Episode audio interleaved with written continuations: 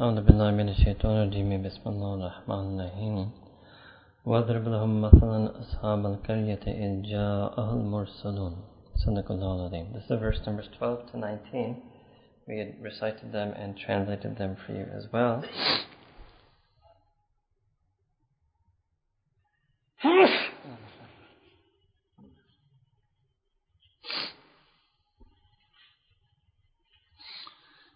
again, this is mentioning that cited the people, the example of that. And he cited the mushrikeen, the example and lesson of that. People of the town, when Allah subhanahu wa ta'ala's emissaries and messengers were sent to it.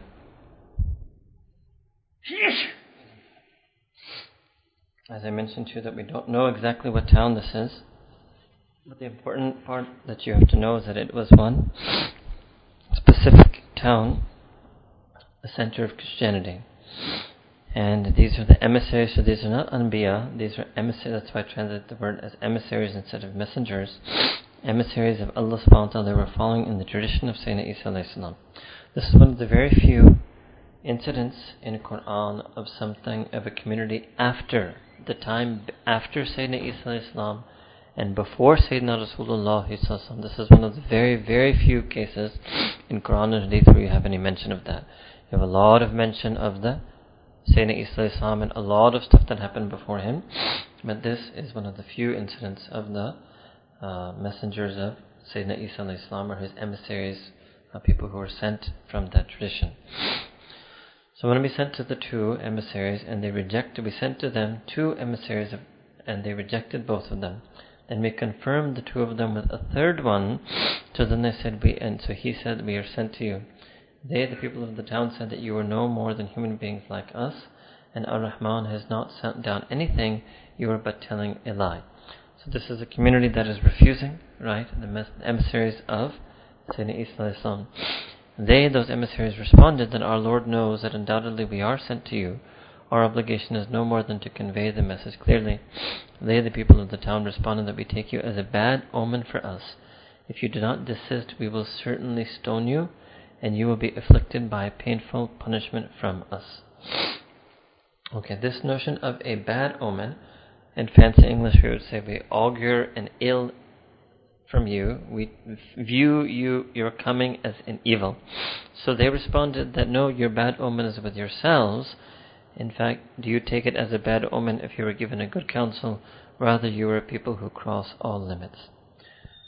Then there came a man rushing from the farthest part of the city he said that, all my people, follow these emissaries, follow those who do not claim any reward from you and those who are on the right path. Okay. First thing is that this notion of evil omen and ill omen, is there any sense in deen of Islam? No.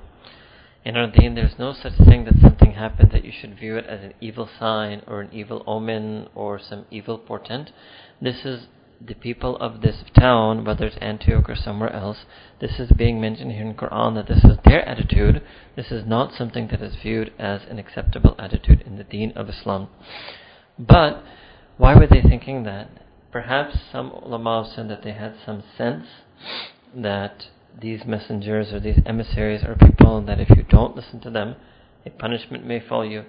They viewed it as an evil omen for their own nafs that they were living a life according to the wills and wishes of their nafs, and the coming of these people and the invitation towards deen and Allah subhanahu wa ta'ala for the nafs is an evil sign. For the nafs, it represents the end of a person's life that they live according to their own wishes and their own pleasures. So when you have the people of the town then rejecting all of these three emissaries, first two were sent, then the third was sent. Now a fourth man comes rushing and is written here from the quote unquote farthest part of the town. What it means is that he was from their own townspeople. It's important to know. He was from the people of the Qariya. He was a person who already believed in Allah subhanahu wa ta'ala and deen, but he had not been there initially, and by the time word reached him, he came running, and he comes running in the fikr that the rest of his community may take belief. So what is the argument that he uses for them? So the argument that he uses that you should follow those people who are not asking any payment for you and then if you do that then you will follow right guidance. So this is the same thing that Sayyidina Rasulullah has said several times that he also was not uh, asking anyone for any compensation.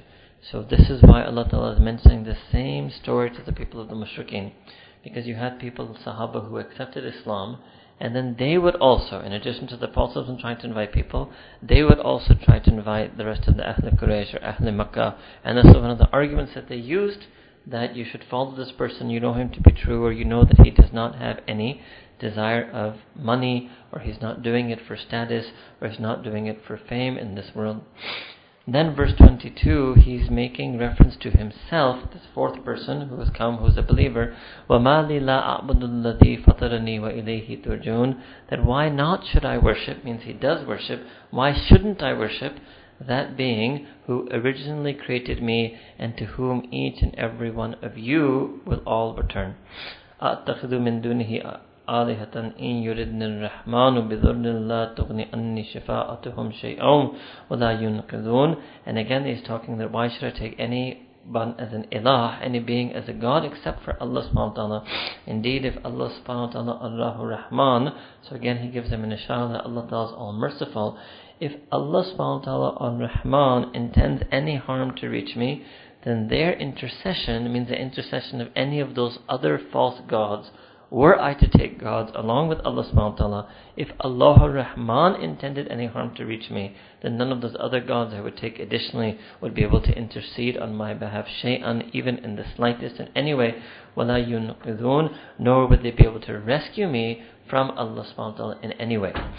Here again we've told you several times that Ar-Rahman was a name that was known and this is how Allah Ta'ala was known by in many of these early Jewish and Christian and pre-Islamic communities.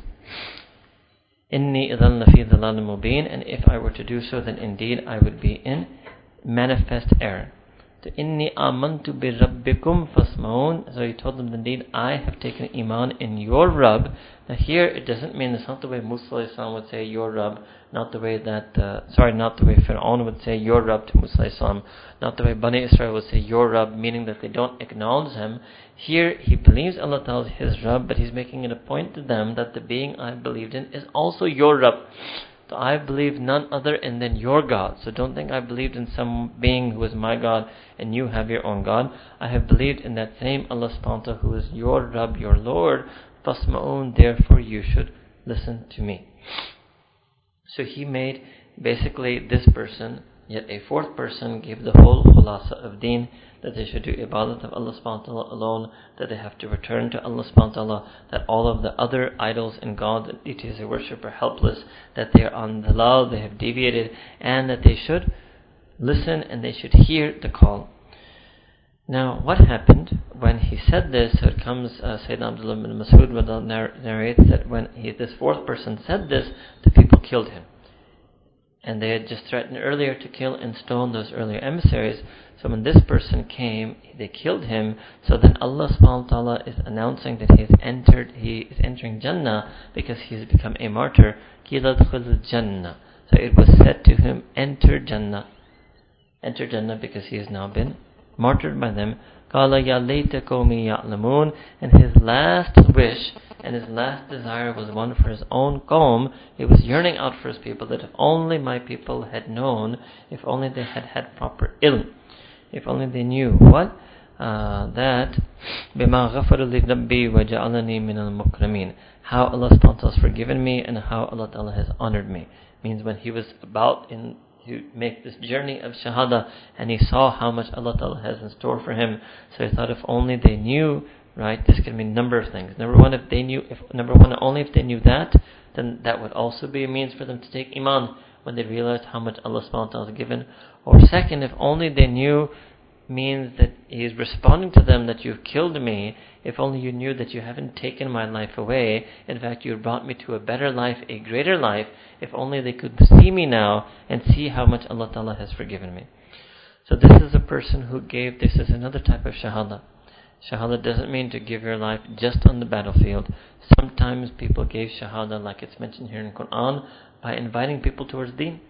That and those people were so against them, they killed them Or you will find some ulama in this country, especially in the city of Karachi, they become shaheed. What were they doing? They weren't actually engaged on the battlefield. They were assassinated. Why were they assassinated? Because they were calling people towards the deen. So this person is uh, a similar way. Then, uh, in verse number 28 onwards, what does the Allah say that we did not?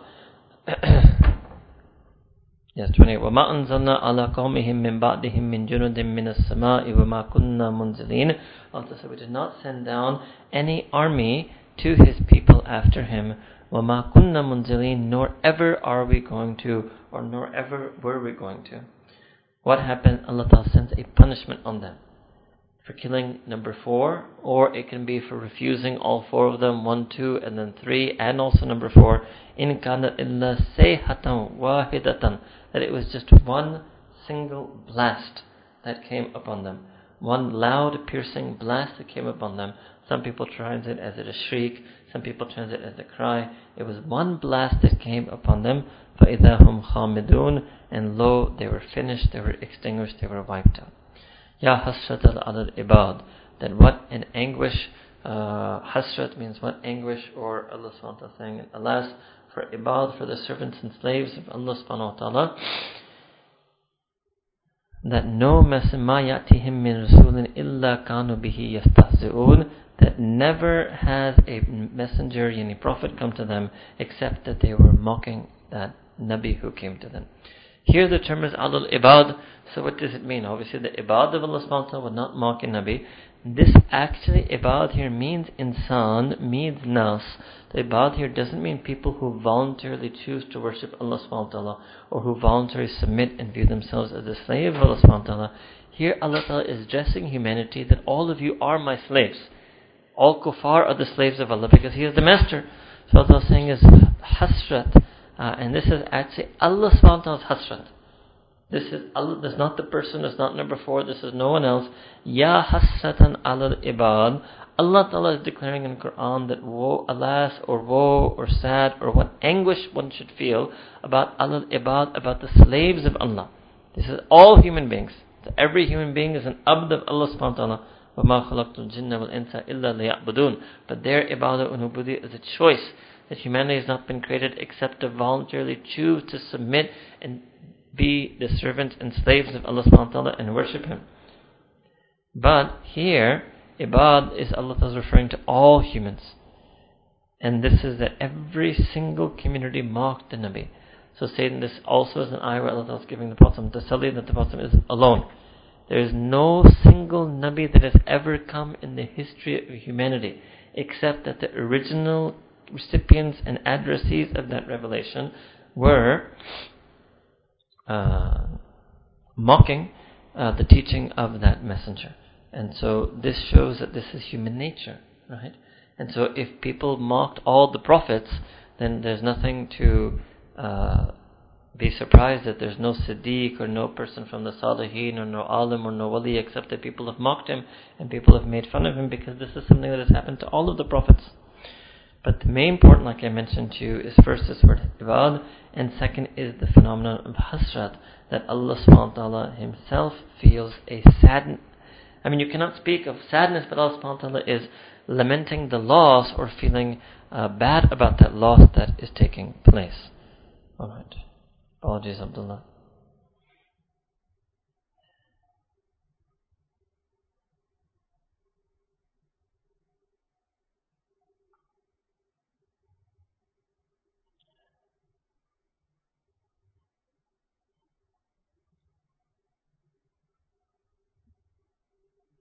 Okay. Similarly, on the other hand, we should realize that no Nabi has ever been sent without a follower.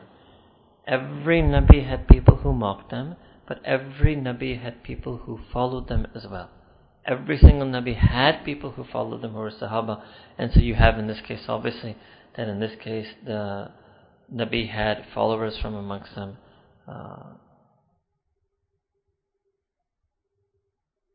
then Allah ta'ala sends His punishment he sends his blast. What does mean Allah said, I don't need to dispatch any army against this nation? It means in order to punish them, Allah doesn't need to send an army of angels or any type of army. He can simply decree a large blast to proceed, and they will be extinguished. This Arabic word for idahum khamidun. Khamidun is a very strong word. It's like you would say they were snuffed out, that their very life force was snuffed out by Allah subhanahu wa ta'ala just through that blast. They were snuffed out of existence. And that's what Allah subhanahu wa ta'ala is saying is that when Allah subhanahu wa ta'ala's punishment comes, they're extinguished, they're snuffed out from existence. Now, on the one hand, what I was talking, what I ended up here on this concept of hasrat, Allah subhanahu wa ta'ala did not feel, Allah subhanahu wa ta'ala not feel hasrat in so the first, one view is that Ya Hasratan is not Allah Ta'ala's feeling of Hasrat. He's saying that humanity and people should feel Hasrat. Believers should feel Hasrat on those slaves who don't accept the view, uh, accept the belief in Allah Subhanahu wa Taala. Because Allah Ta'ala is mustaghni. He is beyond any need. He has no need for communities to worship Him or believe in Him. But others have felt that no, this is the mercy of Allah subhanahu wa ta'ala, that His rahmah, because His rahmah is ghalib, His maghfirah is ghalib, His forgiveness is ghalib. So in a sense, hasra, in the sense that Allah subhanahu wa ta'ala's own irada is that people should all follow all the messengers that He sends. So when something happens khilaf irada to Allah subhanahu wa ta'ala, human beings do what Allah Ta'ala doesn't want them to do, then the feeling of that, so not like the Urdu meaning of hasrat, but the Arabic ex- word that expresses how Allah Ta'ala views humanity when they choose not to take His path of hidayah and maghfirah and rahmah, that is hasrat. Right? And this shows the incredible mercy of Allah subhanahu wa ta'ala. This is a very important thing for you to see that even though Allah Ta'ala just mentioned that He punished them, and He just mentioned that He extinguished them and He snuffed them out, and in other places in Quran you have mention of the fire of Jahannam and the punishment in the Akhirah, but still Allah subhanahu wa ta'ala's feeling is hasra. What does it mean? That His will and wish always was that all of human beings would respond to the teachings of His messengers. So similarly, we should feel the same way that we have also been invited by a Nabi, and many times we may been invited by emissaries of that Nabi or people who represent that Nabi, the ulama, sulaha, awliya of this deen. And if we reject their teachings, then you know Allah subhanahu would have the same feeling of hasra over us. Last thing, same thing, istihza. It's our decision whether we want to be mustahzi'un of our anbiya, of our Nabi Kareem whether we want to mock his path or mock his teaching. Alright? So Sahaba Ikram ajma'in and all of those who have followed the Anbiya are people that we should not mock. So verse 31 then, after this one to mention, أَلَمْ يَرَوْا كَمْ أَهْلَكْنَا قَبْلَهُمْ مِنَ الْقُرُونِ إِنَّهُ أَنَّهُمْ إِلَيْهِمْ لَا يَرْجِعُونَ وَإِن كُلٌّ لَمَّا جَمِيعٌ لَدَيْنَا مُحْضَرُونَ That have they not seen how many, means they here specifically means the Quraysh. The Quraysh of Makkah, have they not seen how many were the nations that we destroyed before them? Indeed, those nations will never ever return. They will never come back to life again. They will never re-exist again. But they will, each and every one of them will be presented in front of Allah subhanahu wa ta'ala collectively. Right? So Allah subhanahu wa ta'ala is saying is that previous nations have done exactly what you are trying to do, Kufar Quraysh, which is denied the messenger sent to you, which is mocked the messenger sent to you. You should see what was done to each and every one of them. You should go see their ruins, their relics, right? And then you would realize that they are long since gone, and you will also be long since gone. One reason Allah specifically mentioned this was because the Quraysh were the leading tribe of the Arabs and because of that they had a certain ta'assub or a certain takabbur, a certain pride in the fact that they were the greatest community. Second thing is, as we mentioned, those ruins physically were there, and they were ruins of those civilizations that Quraysh did pass on their trade routes. Alright? So, this is something Allah subhanahu is mentioning for them in Quran, and we should have the same uh, lesson for us in this day, right? Whether Sayyidina Isa salam, you have uh, example, another uh, lessons that you can take out from this passage. Number one is that Allah subhanahu wa ta'ala sends warners in the form of anbiya, and like we mentioned too, that was coming in Surah Yasin, you will see non-anbiya warners. Second, that you have examples of giving dawah in ones, twos, and groups.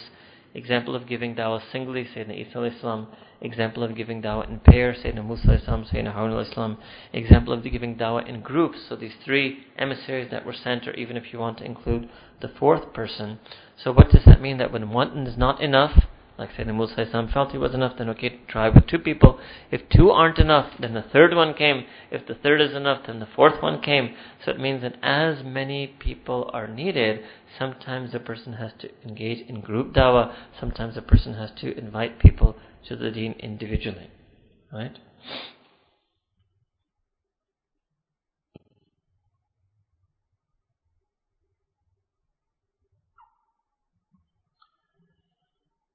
Another lesson here is that when he, when that fourth messenger speaks to them, and he says that you would also be muhtadun, it means that whenever you do dawah, you should be begharas. When you invite somebody towards deen, your only and only intention is that they should follow hidayah. You also should have be like the Anbiya, in which they didn't want any reward or compensation in this world. They didn't seek any praise in this world. What they wanted was that they wanted that people should follow Hidayah from Allah subhanahu wa ta'ala. This is the foremost reason why, and the only reason why dawah should be done. Another way is to look at the way this person talked. So he said that why should I not worship? Rather than saying to them, when he said that, why should I not worship that one Allah Rahman, right? Instead of saying, why don't you worship? So he's proclaiming himself as a believer openly, and that itself, the Mufassir said, was a big uh, step for him because he previously hadn't done so.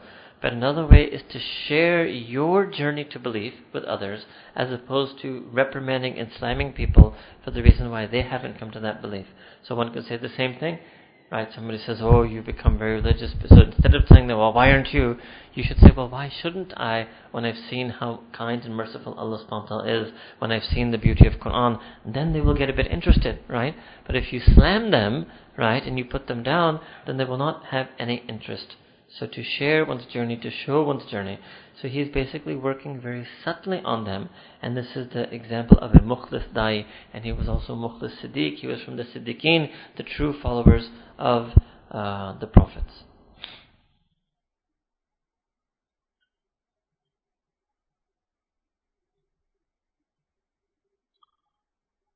And then this one I mentioned to you that he says, Amantu bi. So you should say to people that they came, ye, ye bi tere Allah, right? This Allah subhanahu that I'm worshipping now, He's also your Allah, right? And that's the biggest thing that people have forgotten that Allah Ta'ala is theirs. So one very important thing in dawah is to make people realize that no, Allah Ta'ala is yours.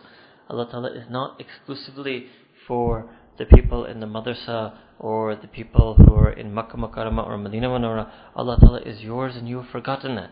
And you have to reclaim your lost Rabb, you have to reclaim your ta'luq with Allah subhanahu wa ta'ala.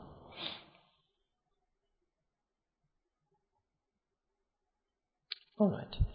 Now verses 33 to 36. And a sign for them is also the dead earth. أَحْيَيْنَاهَا وَأَخْرَجْنَا مِنْهَا حَبًّا فَمِنْهُ يَأْكُلُونَ And Allah Ta'ala says we have revived that dead earth and then we produced grains from that dead earth from which people eat.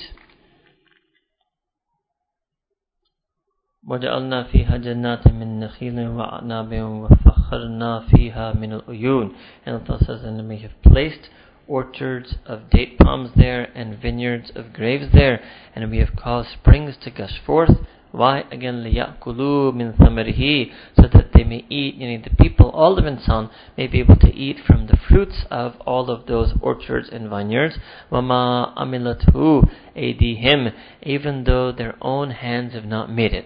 What does it mean Allah saying is you, people should reflect on that, that you eat from trees, you eat the fruit from trees that you yourself did not manufacture. You drink the water from springs that you yourself did not manufacture. You eat bread from wheat that you yourself did not manufacture. So Allah subhanahu is saying is that all of this should make a person what? Afala yashkurun. That can they not be grateful for Allah subhanahu Which Allah subhanahu subhanallah khalaqal azwajakullaha. That glory and praise and pure is that being. Yani Allah who has created all the pairs from every couple he has created a pair, mimma tumbitul ardu, from that which the earth grows, wa min anfusihim, and from their own selves from people, wa mimma la ya'lamun, and even from things that they don't even know. So Allah has created mates, all of them, from what the earth produces, from their own selves, and even from what they don't know. What does this mean? So first of all, right, one can, you can even talk about this at the level of cell, so cell division and cell replication, mitosis and meiosis, all of that is basically mates of the cell being born. So this is one ishara Allah Ta'ala is mentioning one of the ways of His creation through cell division and cell replication. Another way Allah subhanahu wa is mentioning specifically in terms of khalq al-azwaj, something I mentioned to you earlier, that every single thing Allah subhanahu wa has made with a mate. And even there are things in it that in this universe that we don't know. So this is a sign of Allah subhanahu power. Because the unbelievers were taunt the Prophet that Allah has no power over us. And Allah is showing them that look, look at He has power. He has power over every single thing that you're living around. And so Allah is the all powerful being. Many times these verses are coming in response to the unbelievers asking such questions. The second thing the unbelievers would say is that Allah Ta'ala cannot resurrect.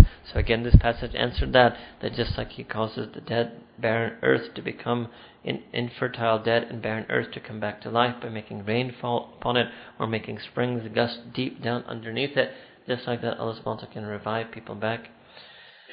This is a question, right? When Allah Ta'ala said that not every seed, you didn't manufacture it yourself. So this is the Allah Ta'ala is addressing in the Quran the question that people like to say, what came first, the chicken or the egg? Right? There's a question that people say, what came first, the chicken or the egg? So you could say also, what came first, the seed or the grape? What came first, the kernel or the wheat? Or what came first, the date seed or the date tree or the dates? So here Allah subhanahu is making it clear, right? That ma amilatu aydihim, no, you didn't plant this yourself. Allah ta'ala comes first.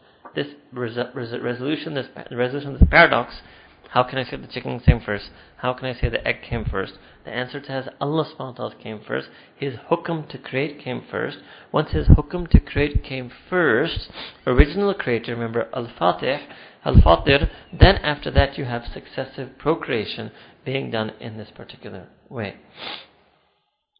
Why does Allah subhanahu mention many times this couple in Quran, dates and grapes? This was that for the Arabs and also generally people of the desert, these were the ultimate, ultimate foods.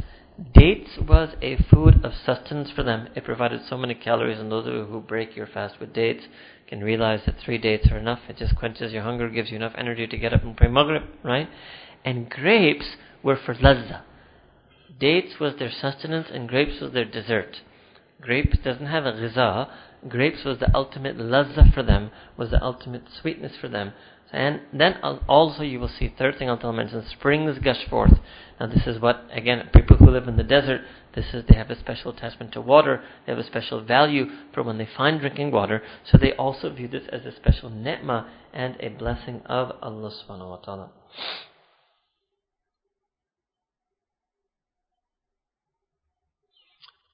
Subhanallah khalaqa azwaja. So Subhan means Allah Ta'ala is free from all flaw and perfect, and Allah Ta'ala has made everything pairs. Even you can view the twin rotating strands of DNA as paired, uh, as pairs. You can talk about gene pairs. You can talk about X and Y chromosome. You can talk about matter and dark matter. You can talk about positive and negative electricity. There's so many ways uh, that science can catch up onto many pairs, but still, ya'lamun, there will always be pairs from which human beings will never know, right? So yes, there may be earlier communities will be amazed enough by dates and grapes and springs. You may need dark matter and matter and order and chaos theory and string theory to become amazed. Whatever it is, Allah subhanahu wa ta'ala has made all of those intricate aspects of creation. Verses 37 to 40. وَآيَةُ لَهُمَ اللَّيْلِ And a sign for them is, the layl is the night. نَسْلُخُ مِنْهَا النَّهَارِ Allah Ta'ala says, we draw out the day from it. فَإِذَا هُمْ مُظْلِمُونَ And then they are left in darkness. Right? So when Allah subhanahu wa ta'ala ends the day with it, and then though they are steeped into darkness, what does it mean? Night means, when I said draw the day out, it means Allah takes the day out from this earth, and that is how night takes place. Allah removes the sunlight, and then people are left in darkness. وَالشَّمْسُ تَجْرِي لِمُسْتَقَرٍ لَهَا And then the sun runs its course that it has been set, you can say it's its orbit, ذَلِكَ تَقْدِيرُ الْعَزِيزِ الْعَلِيمِ And this is the decree and what has been determined by Al-Aziz, Almighty, Allah subhanahu wa ta'ala, Al-Alim, Omniscient, All-Knowing, Allah subhanahu wa ta'ala. وَالْقَمَرَ And as far as the moon goes, قَدَّرْنَاهُ مَنَازِلَ حَتَّى عَادَ كَالْأُرْجُونِ الْقَدِيمِ And we have stipulated, determined phases for the moon until it returns, literally, كَالْأُرْجُونِ الْقَدِيمِ means like a branch of an old date palm, but what it means is when it returns to its original tiny crescent, when it returns to such a small sliver, right? After it goes through its whole branches. That small sliver is considered the birth of the new cycle. In modern astronomy, the lunar cycle starts as a new moon. For them, new moon means actually when you can't see it at all. And as you know, for deen, it's ru'yat hilal. Our cycle of the moon starts when you can see the smallest sliver of it, the smallest trace of a crescent. So it goes through a whole phase until it returns back to its start. Its start here in Surah, in verse 39 is being mentioned as the um, fine, curved, thin crescent of it. But literally it means branch of an old date palm. Because an old date palm tree that has an old branch is just a thin sliver of a branch. And that's the metaphor that Allah subhanahu is using. Using La Shamsu Yambaghi Laha An Tudrik al Qamara. It is not possible for the sun, it is not for the sun to overtake or outstrip the moon, nor وَلَلَّيْلُ سَابِقُ النَّهَارِ Nor is it possible for the night to outstrip the day. Why? وَكُلٌّ فِي فَلَكٍ يَسْبَحُونَ That because each and every single one of them, literally means they swim in an orbit. Each and every one swims in an orbit. You can translate it here, that is better, that it is floating in an orbit. It is proceeding in its orbit. It cannot leave its orbit, right? Again, this is the reality that the Earth cannot leave its orbit around the Sun, the Sun cannot leave its orbit. Alright. First thing here that when Allah subhanahu said the Sun travels with Shamsu Tajriz al that the Sun travels towards its destination. What does it mean, right? Because people will say today that well the Sun doesn't travel. This was a mistake that people had. It's say, the Earth travels Yes, here Allah subhanahu is not necessarily speaking scientifically because the sun, if you accept that it's stationary and every other planet is orbiting around the sun, but Allah subhanahu can and is perfectly acceptable to speak about the human perspective when you look at the sky and that the sun rises in the east and it makes a journey, right, from one eastern horizon to the western horizon. That is also a journey that the sun makes. Now, it's a journey for you. It seems the sun is making that journey in the sky. In reality, the own earth is rotating around its axis, but that rotation of the axis is what causes us to visually experience this. So in that sense, in terms of the visually speaking, the sun traveling on the sky, it's always going to go towards its destination, which is it's going to set on the western horizon. That is why Allah subhanahu has mentioned the sun rising from the west, as opposed to setting in the west, is going to be one of the signs of the day of judgment. When the sun, instead of traveling towards its destination, it emerges from its destination. Yani perceptually, for us, when we look at the sky and the horizon, that is what we are going to see. Then this notion of wrapping the day and the night and altering the day and the night, here Allah is also saying is that one comes after the other. There is nothing that comes in between the day and the night. Right?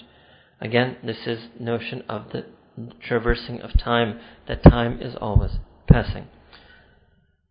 Some can also say, khair, I mean that's sufficient for now. Uh, there's a hadith that uh, well, why don't I do that for you, right? Because some people quote this hadith as hadith in the Sahih of Bukhari and the Sahih of Muslim, and that is what? That the sun travels towards its destination, and its destination is between the throne of Allah subhanahu wa ta'ala. So people, certain naysayers have raised questions on this hadith, that what exactly does that mean? That the sun sets at the arsh of Allah subhanahu wa ta'ala, right? Because the sun is actually not moving anywhere, right? The sun is out there in the middle of the solar system. So does that mean the Arsh of Allah is on top of the sun in the solar system? What does this phenomenon mean? So if we were to comment on that hadith, uh, what Allah subhanahu wa ta'ala meant by that, it's not that it's literal. What Allah subhanahu is saying is that the sun, like everything else, does ibadah.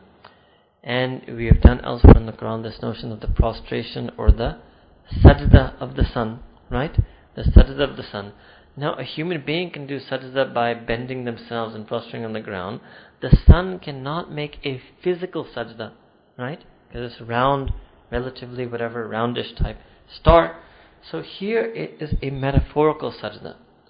What Allah subhanahu meant by this is that those who worship the sun, and you remember Sayyidina Ibrahim alayhi salam, so when the sun set, he said, How could the sun be my God? Because it is set, so no scientific person should come to them and say, no, the sun can be your God because the sun doesn't set. The sun is the center of the solar system. Therefore, we should go back to worshipping the sun. Right?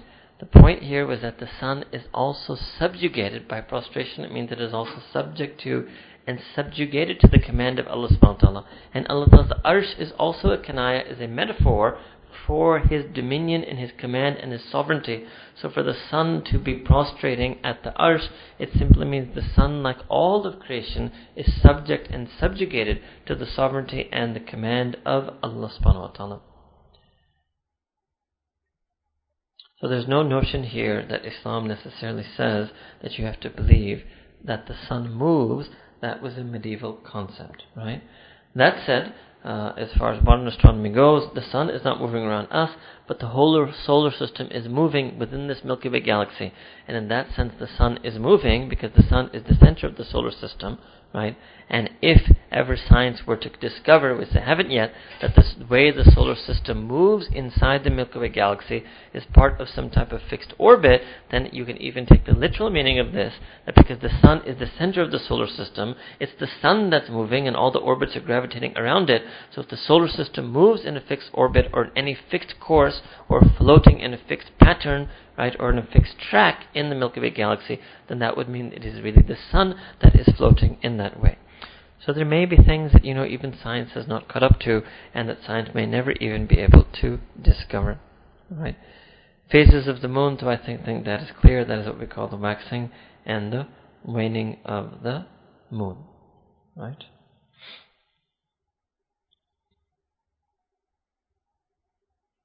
Another phenomenon that you should know astronomically is that every day there are two times uh, when the shadow of everything will face Makkah. This is true for any point in the world. Every day there are two times when the shadow of everything in the world faces Lahore. Every day there are two times where uh, the shadow of everything faces New York, based on where the sun is relative in the sky to the position of those other cities. And there are two days in the year and this is true for every point in the world, one in the northern hemisphere, one in the southern hemisphere, that the shadow of everything in the world at that time, at a particular time, faces the Kaaba.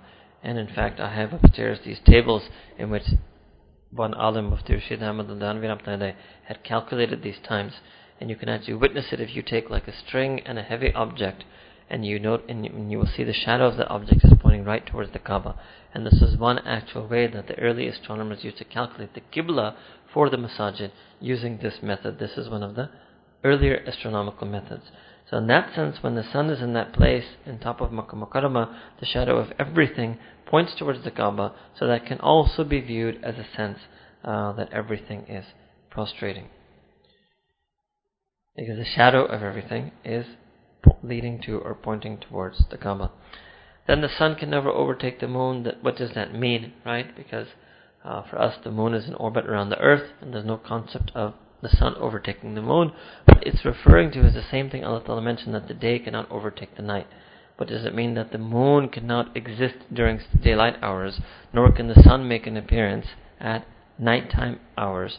So as far as our visual experience on the skies, uh, the night sky or the day sky, nothing can overtake or uh, outstrip one another.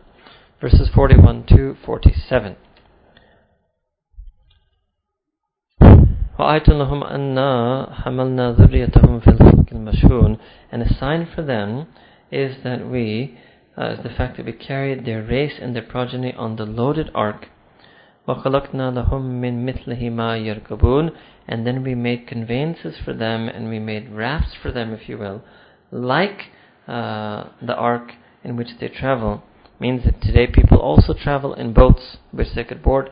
وَإِن نَشَأْ نُغْرِقْهُمْ فَلَا صَرِيخَ لَهُمْ وَلَا هُمْ يُنْقِذُونَ But if we want, we could drown them at sea in these rafts, right? So although Allah Ta'ala made the boat of Nuh alayhi salam protection from the flood, if Allah Ta'ala wants, the flood can overtake that boat also. Allah Ta'ala has made boats for us similar to the boat of Nuh alayhi salam, where we are protected and float on top of the oceans and seas. But if Allah subhanahu wa ta'ala wants, as happens many times in history, ships can be drowned at sea. And if Allah Ta'ala would drown them, then they would be, uh, they فَلَا سَرِيخَ لَهُمْ وَلَا يُنْقَذُونَ Then they would have no helper there would be no one to help them, nor would they be rescued, except إِلَّا رَحْمَةً مِنَّا وَمَتَاعًا إِلَهِينَ Except by the mercy of Allah subhanahu wa ta'ala, which would be a temporary mata'in, a stay, a temporary stay, a temporary enjoyment, ilahin, until an appointed term. Yet, وَإِذَا قِيلَ تَقُوا مَا بَيْنَ أَيْدِيكُمْ وَمَا خَلْفَكُمْ But when they are told that you should fear what is before them and what is after them, why? لَعَلَّكُمْ تُرْحَمُونَ So that they may get the mercy of Allah subhanahu wa ta'ala. How do they respond? وَمَا تَأْتِيهِمْ مِنْ آيَةٍ مِنْ آيَاتِ رَبِّهِمْ But still, whenever a sign from the signs of the Rabb comes to them, or whenever an ayah, come, a verse comes to them from the verses of the revelation of the Rabb, إِلَّا كَانُوا أَنْهَا مُعْرِضِينَ It does not come to them but that they are ever and always turning away from it. They are averse from it, they spurn it. And then when they're also told, Anfiqu mimma Allah, that you suspend from that which Allah subhanahu has provided you with. Qala kafaru lilladhina amanu, that those who disbelieve say to those who believe, anut imu, man law yasha Allah, man yasha Allahu ad'ama, that should we feed that person, that who if Allah Ta'ala wanted, Allah Ta'ala could have fed them. Means they won't give to the poor because as you say Allah Ta'ala al-Razak, Allah Ta'ala should have fed them if He had wanted to. If He doesn't want to, what's the point for us feeding them? So in antum illa fi mubin, Allah Ta'ala says that you are indeed you are in nothing other than clear and manifest error. Alright. So the first aspect here is of ships. So ships is yet another sign, right? Another sign for them, in addition to the sun and the moon and the orbits in which they are floating, another sign for them is ships and boats that they sail in both our creation of the boat that Allah Ta'ala gifted human intelligence with the engineering and ship making and shipbuilding capability, or in the way the ships float on the ocean. Either way, uh, all of this is a sign for Allah subhanahu wa ta'ala.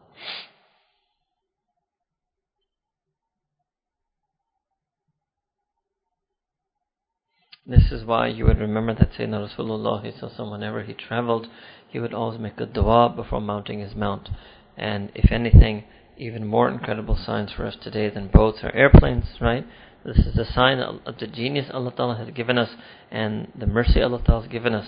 Uh, but just like here, Allah says, if we will, we could drown them, and they would just like that. Many times you have airplane crash. Sometimes, not many times, but often times or few times you have airplane crashes, that is the will of Allah subhanahu wa ta'ala. So illa rahmatan minna means that if you ever reach harbor safely, you reach the destination safely, then you should view that that was a mercy of Allah subhanahu wa ta'ala.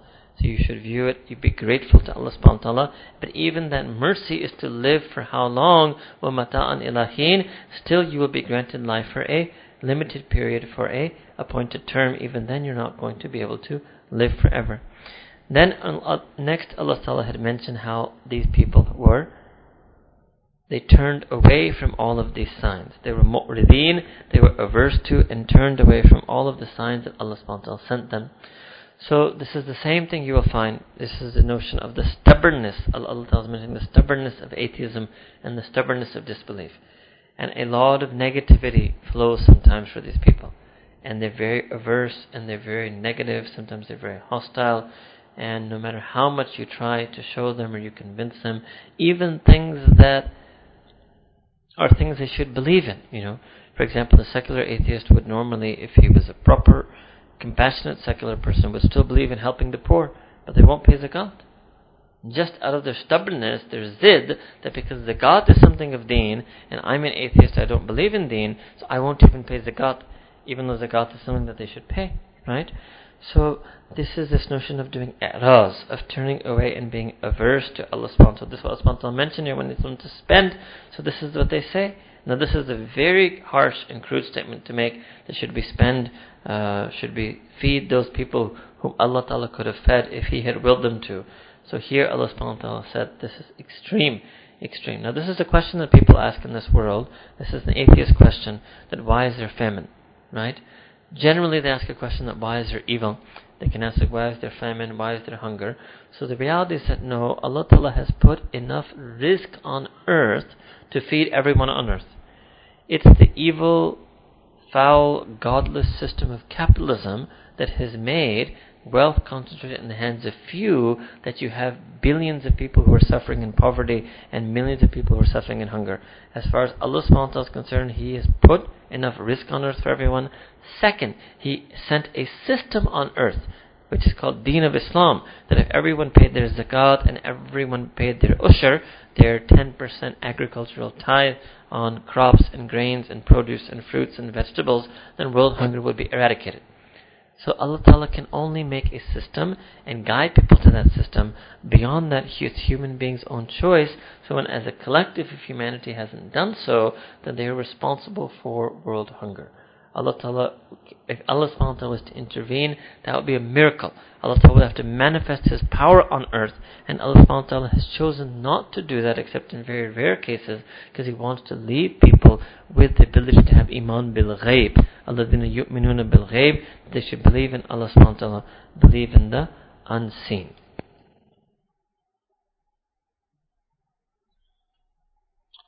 verses 48 to 54. وَيَقُولُونَ مَتَى هَذَا الْوَعْدُ إِن كُنْتُمْ صَادِقِينَ And then they say, when will this promise come to pass if indeed you are truthful? So this is again something that we've mentioned many times. Unbelievers would tell the Prophet that when is that day of judgment going to happen? So what does Allah subhanahu tell them? مَا يَنظُرُونَ إِلَّا صَيْحَةً وَاحِدَةً They are actually waiting nothing other than that single blast تَأْخُذُهُمْ وَهُمْ يَخِصِّمُونَ That will overwhelm them, seize them overwhelmingly when they are just simply arguing and disputing with one another. فَلَا يَسْتَطِيعُونَ تَوْصِيَةً وَلَا إِلَى أَهْلِهِمْ يرجعون and at that moment they will not even have any time to make any last wasiyah, to make any last bequest financially or to make any last nasiha, to draw up any will, nor will they ever return to their families. وَنُفِخَ فِي السُّورِ And how will that end of time come? It will come that the trumpet will be blown. فَإِذَا هُمْ مِنَ الْأَجْدَاثِ إِلَى رَبِّهِمْ يَنْسَلِئُونَ And then when that is when the trumpet is blown, then they will scurry, they will rush from their graves, they will rush forth, or they will scurry and scatter forth from their graves to their rub. And then what will be said to them? what will they say? Qalu ya waylana man ba'athana markadina. That oh what woe to us! What is it, or who is it that has roused us and raised us from our graves? هذا ما وعد الرحمن but this is what Allah al-Rahman what the all merciful all benevolent Allah subhanahu has promised you وصدق المرسلون and indeed all of the emissaries that were sent to you told the truth so this can be Mursalun generally, all of Anbiya to humanity, or you can take it to these people who are mentioned in Yasin, the people of that Qarya who had killed their emissaries and then that blast took over them when they particularly are recited. So here the Muslim women, the emissaries, those who were sent to you, had indeed spoken the truth. They will realize it on the day of judgment. Again here Allah Ta'ala in 53 says, In illa sayhatu wahidatan. Again it will just be a single blast. فَإِذَا هُمْ جَمِيعٌ لَدَيْنَا مُحْضَرُونَ And then though all of a sudden they will all be brought before us, meaning before Allah subhanahu wa ta'ala, فَالْيَوْمَ لَا تُظْلَمُ نَفْسٌ شَيْئًا وَلَا تُجْزَوْنَ إِلَّا مَا كُنْتُمْ تَعْمَلُونَ And this will be that day, that day in which no soul will be wronged in respect to anything in the slightest, in the least, and you will not be recompensed either in reward or in this case it means retribution except for what you used to do إِلَّا مَا كُنْتُمْ تَعْمَلُونَ except for what indeed you used to do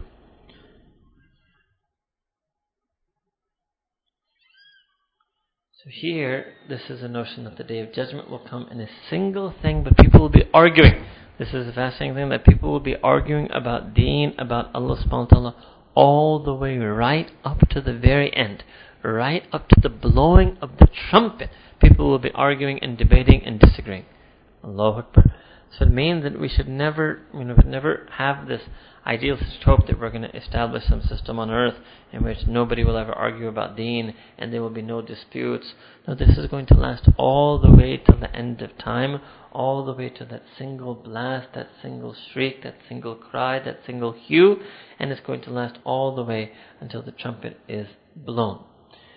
What does it mean here? People won't be able to make a wasiyah, so this means generally also when death comes overcomes a person, means they won't be able to leave anything behind. They won't be able to the world will be ending at that time, but it means it will come on them so suddenly. This is also by some ulama been taken to be a shara that if you live, wish to leave a wasiyah, you live to leave a bequest and last will and testament, then you should not wait until your old age or wait until you enter Marad al to do so. You should write that earlier on. This is the same horn and bl- trumpet that we have mentioned that will be blown by the angel Israfil, and here this is something that we have mentioned to you a few days ago. Here, then Allah Ta'ala, in the end, when Allah Ta'ala mentions that they will scurry and they will go to the rub from their graves, means okay, some of you may not be alive when that happens. So if you're already in your grave when it comes, you might not be there when the cataclysmic event and terrible blast is sounded out. But when you're in your grave, that blast will be so intense that it will stir you up and wake you up at that point as well. So they will be roused and raised from their graves. And then what will they be told? That this is the promise of Ar-Rahman, this is the promise of All Merciful Allah subhanahu wa ta'ala that they had denied. verses number 5500. Inna ashab al-jannati al-yawma fi shughlin faqihun. Indeed, the people of Jannah, indeed the people of Jannah will be fi shughlin faqihun. That means they will be merry at work on that day. They will be joyfully occupied on that day. They will happily, merrily be in a shughl or in an occupation on that day. He translated for you as they will be engaged in their activities happily enjoying them. Alright. هم وأزواجهم في ظلال على الأرائك متكئون They, the believers, people of Jannah, and their spouses, they will be reclining on ara'ik, uh, they will be on throne-full type couches, fi dhalalin, and they will be on shade, muttaki'un, they will be reclining on those couches in the shade. Right? And what they will have, so this is their day of judgment. لَهُمْ فِيهَا فَاكِهَةٌ وَلَهُمْ مَا يَدَّعُونَ They will have fruits on that day, and then they will have whatever they request. Whatever they will request, they will have on that day. Salam. They will get a greeting of salam and peace from Allah subhanahu wa ta'ala. Qawlam min Rabbil Rahim. A call and a greeting and a declaration of what is their eternal state will be one of salam, a greeting and a declaration and proclamation of the eternal state. Salam, qawla min Rabbil Rahim, from their Rabb, from their most merciful, all merciful Rabb, Allah subhanahu wa ta'ala. And uh, Sayyidina Jabir narrates a hadith from the Prophet that when the people of Jannah will be so busy with the fruits and whatever they request, then all of a sudden they will see a bright light and they will look at that light, and that light will be at the jaldi of the nur of Allah subhanahu wa ta'ala, and then it means that Allah ta'ala has turned His attention towards them, and at that point then Allah ta'ala will give them this salam. Alright, so here's the shift, uh, that this is that day. Uh, so this is a good shughul. You use this word, I think, in your slang Urdu. So I think Allah Ta'ala anticipated your Urdu use of this word. So actually the people of Jannah on that day will be on a merry shughul, will be enjoying in the shughul. They will be merrily engaged in activities, they'll be enjoying, happily spending their time in Jannah. Right? And then what is another very important thing Allah subhanahu ta'ala said here, Hum wa azwajuhum. So this is that marriage is eternal. This is the very important aspect that when you marry someone, it's an eternal union. They will be your spouse in the hereafter. And this is not like that famous Pathan joke, right? That once a Pathan was in the masjid and the khatib told them that aap apne biviyan jannat mein honge. So he asked the Malana afterwards that wo bhi jannat mein honge, to wo kaisi jannat hogi mere liye, right? It's not to have that attitude and I'm sure many women could construct equal jokes about the men. So it means that yes, you will have your husband and wife, but they will be purified of any trait that perhaps was displeasing to you in this world, they will be a Jannati version of your husband and a Jannati version of your wife. It will not be the dunya version of your husband or the dunya version of your wife. But the important thing is again that because you're going to be with your husband and wife for eternity, you want to choose who your husband and wife is carefully. This is a very important decision and it's very source of great concern and sadness to us personally how many young and women, young men and women don't make this choice carefully. They make it hastily. Any guy who promises them, you know, an escape, or any guy who promises them some comfort, the poor girl, maybe because she's so insecure, she's willing to give herself up to him. She should think that is this guy going to be in Jannah for those? That's what she should think. Because I'm going to be with him in Jannah. That should be your question. Yes, he may be able to give me a temporary Jannat on earth. He may be able to do that. He may be comforting. He may be wealthy. He may be supportive. He may be understanding. He may know my personality. But what is going to be his state in the Akhirah? Can he support me in Akhirah? Can he build me a home in Akhirah? Will he be able to take care of my Akhirah? Will he be able to develop with me together in Akhirah? That is the question that a woman should look at. Alright? And similarly with the men, Uh, the men shouldn't just look at will she be a good homemaker, a good wife, or a good caretaker. Uh, will she be able to make you a home in Jannah? Will she be your partner in Jannah? So this is the notion uh, of the eternality of nikah. And the nakedness, what the araik literally means platforms or thrones. You, couch is not strong enough a word for this, uh, but really an elevated platform or throne. You know, what is it that you guys have something? What is it called? What do you call it? You call it takht also, I think, right? That bed without a mattress. And we, when we were kids, I used to come to Pakistan and we'd be like, yes, these people have beds without mattresses, pure hard wood, right? So they will be reclining on that. Means the ittika means they're reclining, they will be uh, resting and enjoying there. But the ultimate thing that they get is this salam. This is the ultimate blessing that the people of Jannah will get, this proclamation of eternal peace and that Allah subhanahu wa ta'ala is happy with them and they get that from their Rabbi Rahim. Means even in Jannah Allah ta'ala is our Rabb. He continues to sustain and provide for us for eternity and Allah ta'ala is Rahim, that His provision and eternal blessings and bounties that He is giving to us, all of that is the basis of His mercy. Verse 59, وَامْتَازُ الْيَوْمَ أَيُّهَا الْمُجْرِمُونَ Another famous ayah of Quran al-Kareem that many of the Salihin used to recite the single verse repeatedly all night in tahajjud. What does this mean? وَامْتَازُ الْيَوْمَ أَيُّهَا الْمُجْرِمُونَ That you should separate yourselves on this day, O mujrimun, O criminals, O wrongdoers, O sinners, or oppressors.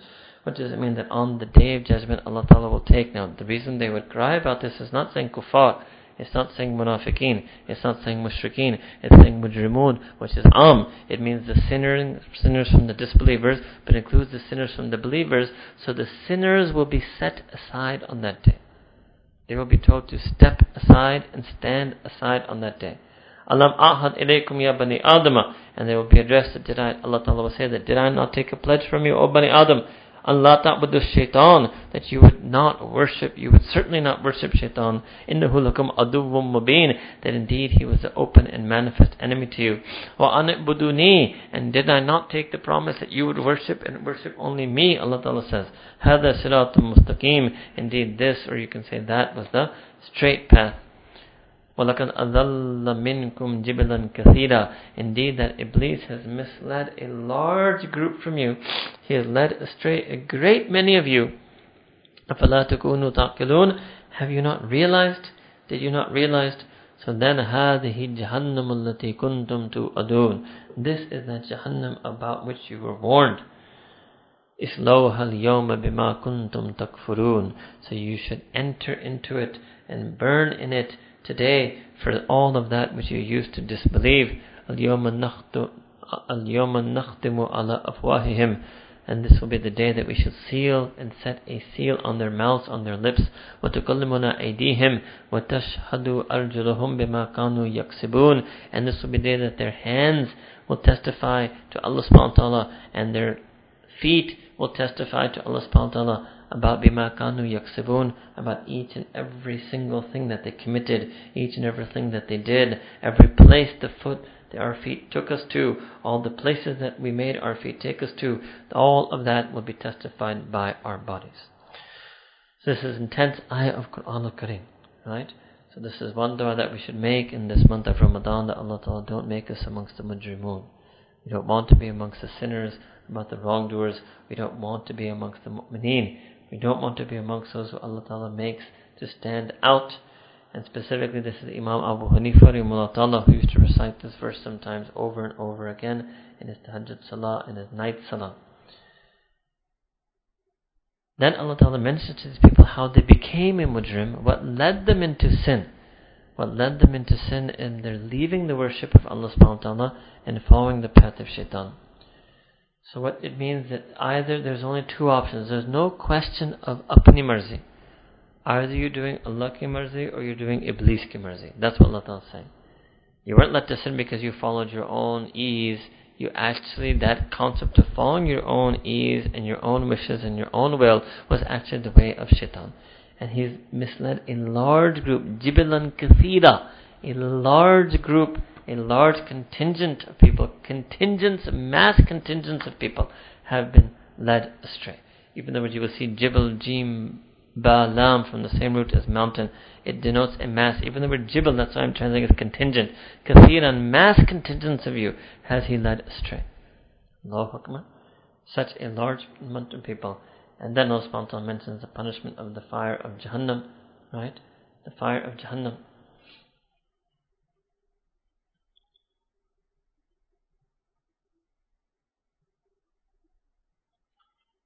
And before that, the last part was Afalam takunu taqilun that did you not use your akal, your lob, didn't you use your sense? It means that that akal is recognized in Quran that leads a person to leave shaitan and worship ar-Rahman. That is what Quran calls akal. And many people actually, on the basis of their akal, their quote unquote akal, they leave Allah subhanahu wa ta'ala and worship shaitan. So that's not even viewed as akal by Allah subhanahu wa ta'ala. Akal is the name of that, precisely that proper sense and perception and real understanding that is governed and molded and shaped by Wahi and Quran and Sunnah that leads a person to realize that they should stop worshipping their nafs and shaitan and they should worship Allah subhanahu wa ta'ala, Allah ta'ala alone. On that day Allah subhanahu wa ta'ala has sealed the person's lips. There are a number of things that will testify to our sins on the day of judgment. Number one is the book of deeds itself. Number two is Kiraman Katibin. Number three is this ayah. Our own limbs and organs will tell Allah subhanahu what we used to say or what we used to use our lips for, what we used our hands for, what we used our feet for. Every single body part is going to. Now here this is what we call that specific parts are mentioned, but it is a reference to the entire body by mentioning a few limbs by mentioning the juz, the ishara is towards the kul, every single limb and organ will testify against a person. Now obviously Allah Ta'ala doesn't need this, but this is part of the torment, part of the punishment. Allah Ta'ala knows. He doesn't need our lips to tell Allah Ta'ala. But to make a person, that's another type of punishment. It's part of, you would have seen sometimes Allah Ta'ala mentions that adhab is alim, is painful. Sometimes He mentions that muheen, from ihana, tohin, it's humiliating. So the person will be, this will be part of the humiliation that a person's own limbs will testify against them. It's also part of the punishment or humiliation that many times a person does sin sometimes for the physical pleasure of their organs. So when their own organs will disavow themselves and testify against that person that they had no desire for such a pleasure. This is what is meant over here. Then now next verse, verse number 66. وَلَوْ نَشَاءُ وَلَوْ نَشَاءُ لَتَمَسْنَا عَلَىٰ أَعْيُنِهِمْ That Allah Ta'ala says that if we were to will, that if we wished, we would have erased their eyesight. Means we could have obliterated their eyes. فَاسْتَبَقُوا الصِّرَاطَ فَأَنَّا يُبْصِرُونَ And then they would, even if they raced for the path, how would they have been able to see? What does it mean? That Allah subhanahu wa ta'ala saying that we had mentioned this before, that if Allah Ta'ala wants, He could dispense with all of this and just snuff us out or Allah Ta'ala could simply just forget all of the stages in the Day of Judgment and then toss a person directly into Jahannam. Or Allah Ta'ala can snuff and obliterate our eyes out and then we'll be running to and fro and how we'll be able to see, we would have no way, we wouldn't know where to go. So Allah subhanahu wa ta'ala in this world retained us with our eyesight, letting us to continue to use our free will. And on that day, Allah subhanahu wa ta'ala, although they will be spiritually blind, they will not be able to see Him, but they will be able to see and perceive their own uh, judgment. Verse 67, وَلَوْ نَشَاءُ لَمَسَّخْنَاهُمْ عَلَى مَكَانَتِهِمْ And Allah said, if we had wished, we could have transfigured them, transmuted them right where they were, right where they stand, on their makan, right where they were and where they stand. فَمَسْتَطَاعُوا مُضِيٌّ وَلَا يَرْجِعُونَ and then they would have been unable to go, they could neither go onward nor they could have gone backwards. What does this mean? So Allah subhanahu ta'ala saying that He could have punished us in any way.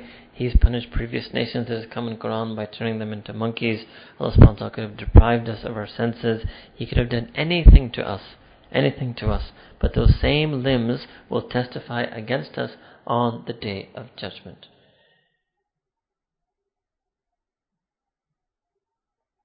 And then the last thing about man nu'ammirhu nunakkishu fil qalb afala ya'qilun.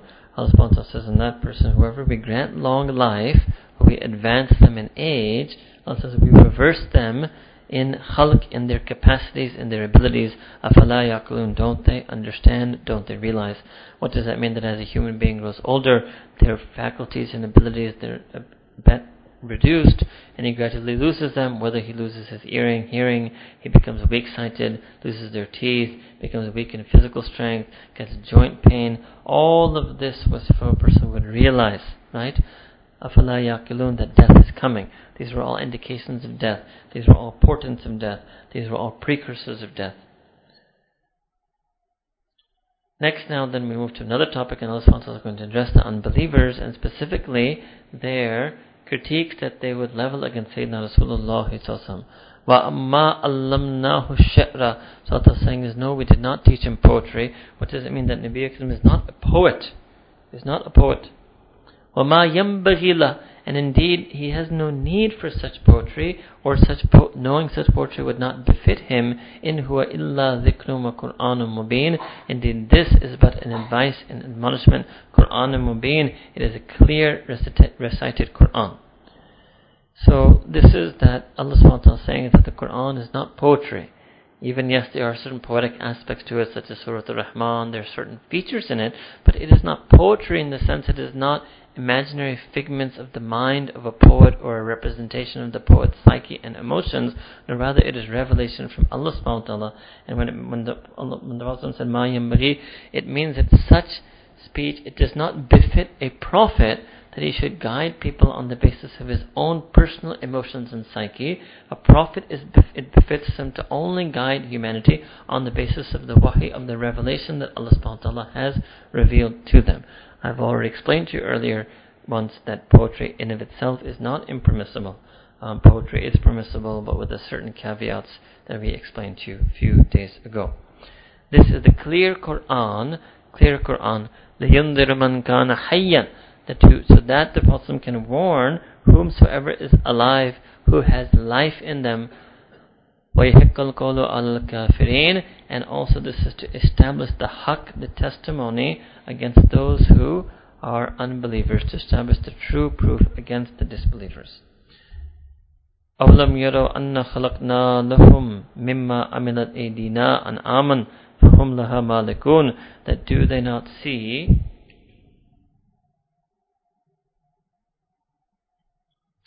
Do they not see that we have made livestock for them from the products of and from the products of their own hands means their own handicraft and for whom laha malakun and we have given them control and mastery over them. We, so what is this ayah referring to? That if you look at all of the things that Allah subhanahu enabled a human being to do, right? The human being is able to master the uh, animals, a human being is to master reeds and other things through which uh, straw, through which a person makes handicrafts. All of this is also a sign that people should be grateful to Allah subhanahu wa ta'ala. Then Allah subhanahu وَظَلَّلْنَاهَا لَهُمْ فَمِنْهَا رُكُوبُهُمْ وَمِنْهَا يَأْكُلُونَ And we have sub- subjugated these animals to them. From some of them they use them as mounts and steeds, from some of them they eat their meat. وَلَهُمْ فِيهَا مَنَافِعُ وَمَشَارِبُ And from these animals they derive many, many benefits. وَمَشَارِبُ And they drink their milk. أَفَلَا yashkurun. So are they not going to be grateful? But instead what do they do? وَاتَّخُذُوا مِن دُونَ اللَّهِ آلِهَةً لَعَلَّهُمْ يُنْصَرُونَ Then instead they are taking various other gods besides Allah subhanahu wa In the false hope, in the hope, but it is false, in the hope that they may be helped. لَا يَسْتَطِيعُونَ نَصْرَهُمْ That no, none of these other deities have any a capacity, any ability to help them. لَهُمْ جُنْدٌ And then in fact all of those false gods and idols that they believe in will be amassed as a group, jund is really as an army, against them on the day of judgment. Uh, they will be yeah, massed against them on the day of judgment. فلا يحزنك قولهم إنا نعلم ما يسرون وما يعلنون so then here Allah subhanahu tells that the Prophet that don't let what they say, don't let their speech or their statement grieve you in any way. Indeed, we are aware of everything that they conceal and everything that they reveal. Alright, so this is again similar topics that we have done, uh, nothing new here per se. Verses 77 onwards. أَوَلَمْ يَرَ الْإِنسَانُ أَنَّا خَلَقْنَاهُ مِنْ نُطْفَةٍ فَإِذَا هُمْ فَإِذَا هُوَ خَصِيمٌ مُبِينٌ And has not humanity seen and reflected on the fact that we have created them from a drop and now all of a sudden after being created for a, a drop, who a khasimun mubin. Khasim means they have become an open adversary, open disputer, open disputant to Allah subhanahu wa ta'ala and His prophets. So there was a mushrik by the name of Asif ibn Wa'il. He once came to Sayyidina Rasulullah and he brought a bone with him.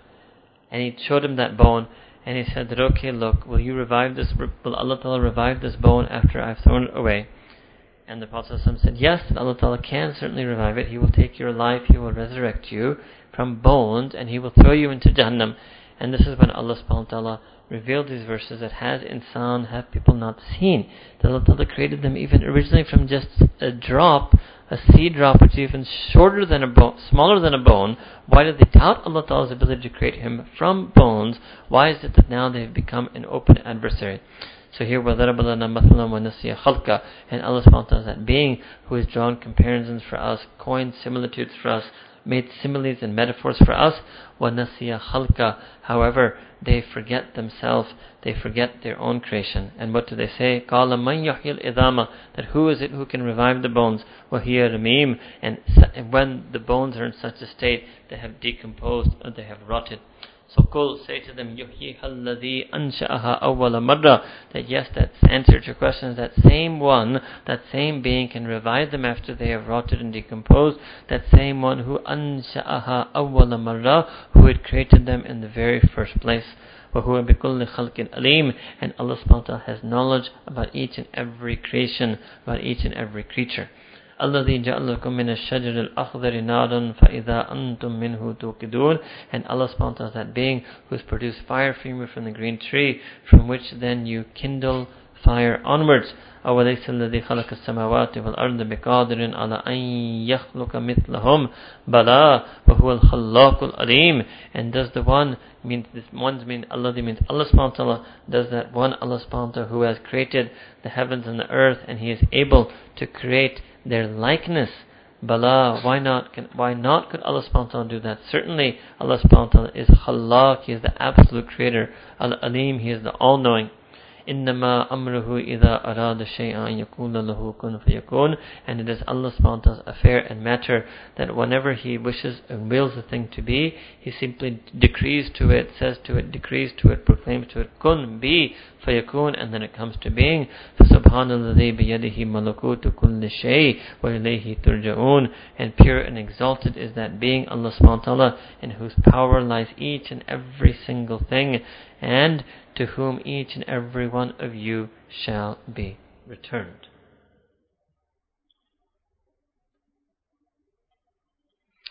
So here Allah subhanahu wa ta'ala simply mentioned that man forgets his own origins, that he was created from nothing, and that Allah subhanahu wa ta'ala will create him again.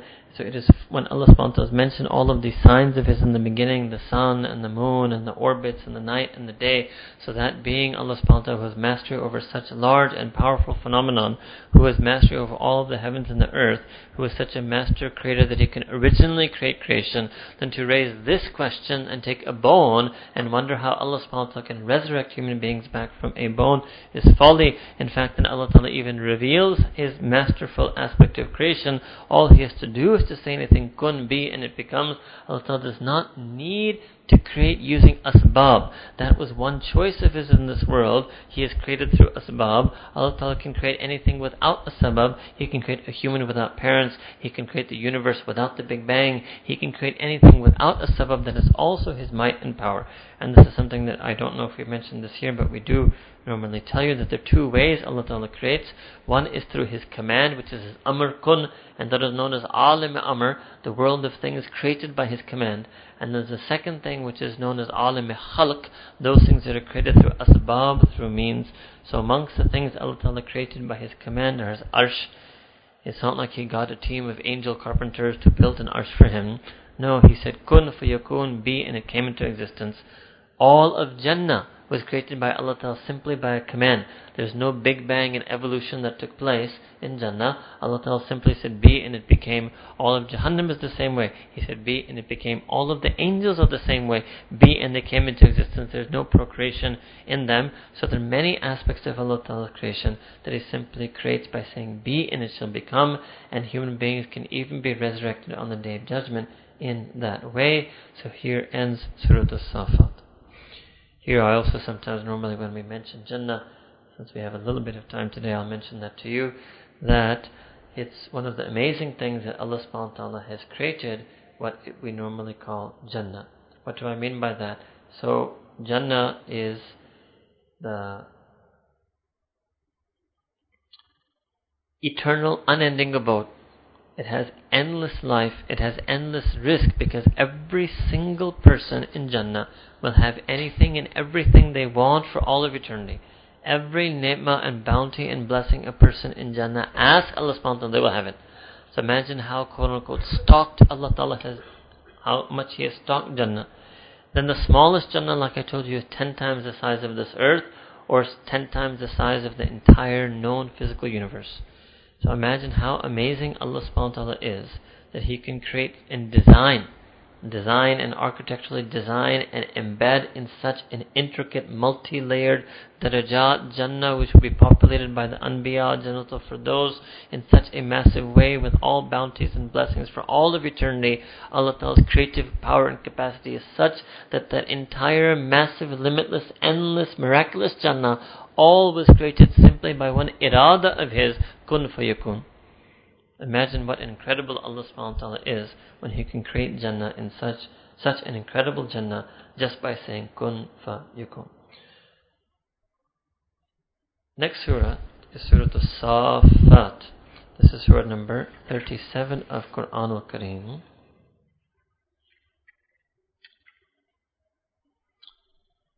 Right here we're going to have a, a, couple of major stories. One is the story of Sayyidina Ibrahim Islam and the Ziba and the command to Ziba or to slaughter his son, Sayyidina Ismail Islam, some mention again of many prophets, including Sayyidina Yunus Islam, and the incident of him going inside the belly of the whale. These are two of the major stories. Then again, the story of Sayyidina Ayub no, that's coming through Saad. Uh, two, three major stories in Surah As-Safat. والصافات صفا so Allah Ta'ala is first, wow is for qasam. So Allah Ta'ala is swearing by those who stand in rows.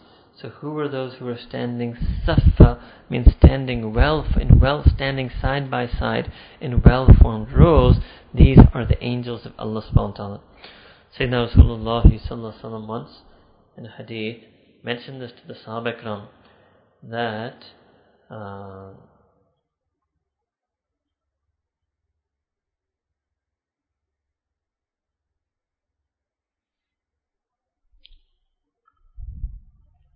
Will you not form rows like the angels who form rows in front of Allah subhanahu wa ta'ala? So when the Sahaba Karam asked the Prophet how is it that the angels form their rows, he said they first complete the rows in the front and they stand close together. Right? So here Allah subhanahu wa ta'ala is standing by the, uh, swearing by the well ordered uh, rows of the angels. So this refers to then in Salah that uh, people should uh, stand in rows in their salah. When the Prophet they stand close together. So close together does not mean that you have to stand foot to foot, right? In fact, many times people, when they spread their feet so wide that they want to stand foot to foot, there are lots of gaps between their shoulders and their elbows. So the more proper way to stand close together is from your shoulder to elbow. The shoulder to elbow should be touching. And if you stand with your feet very wide spread and you stick your elbow out, then maybe you'll be touching elbow to elbow. So the real way to stand in formation, you see an army today, when they stand in formation, every soldier next to another, the entire part from the shoulder to elbow is touching the shoulder elbow to the next one. Their feet are not touching one another. Their feet are at standard shoulder width in a standard width. So the real way to form rows is to stand close together means from shoulder to elbow you should be touching one another. And your feet should not be more than shoulder width because then if your feet are more than shoulder width then your shoulder won't be able to touch the person next to yours. This is the sunnah way of standing uh, close to one another inside salah. Second, the Nusman said, فَزَاجِرَةِ zajra, and second is that Allah swears by the angels, again, who censure. Censure means that those who, he's translated prevent firmly, zajr, right? Some of you may, if your Urdu is better, would know this Urdu word taken from Arabic. Zajr means those who censure, who reprimand, who prevent, who stop. This Allah Ta'ala, the Mufassirin have mentioned, uh, Allama Alusi and Ruhul Ma'ani said that this refers to those angels who stop the shayateen, who counter the shayateen, who counter evil, who sometimes even try to counter a person from doing sin by putting some impediment in his way or trying to misdirect him from the way. So the zajr of the angels is being done in a good way that they prevent good people from doing bad deeds. Fataliyati zikra, third aspect, and Allah Ta'ala swears by the angels who are reciting the scriptures, the dhikr, the reminder, the scriptures to the anbiya. So these are the angels who convey the scriptures from Allah subhanahu wa ta'ala to the anbiya. This is one interpretation. Second is that those angels who uh, are doing by dhikr it doesn't mean Quran, by dhikr it means dhikr. By the angels who are doing the dhikr and remembrance of Allah subhanahu wa ta'ala.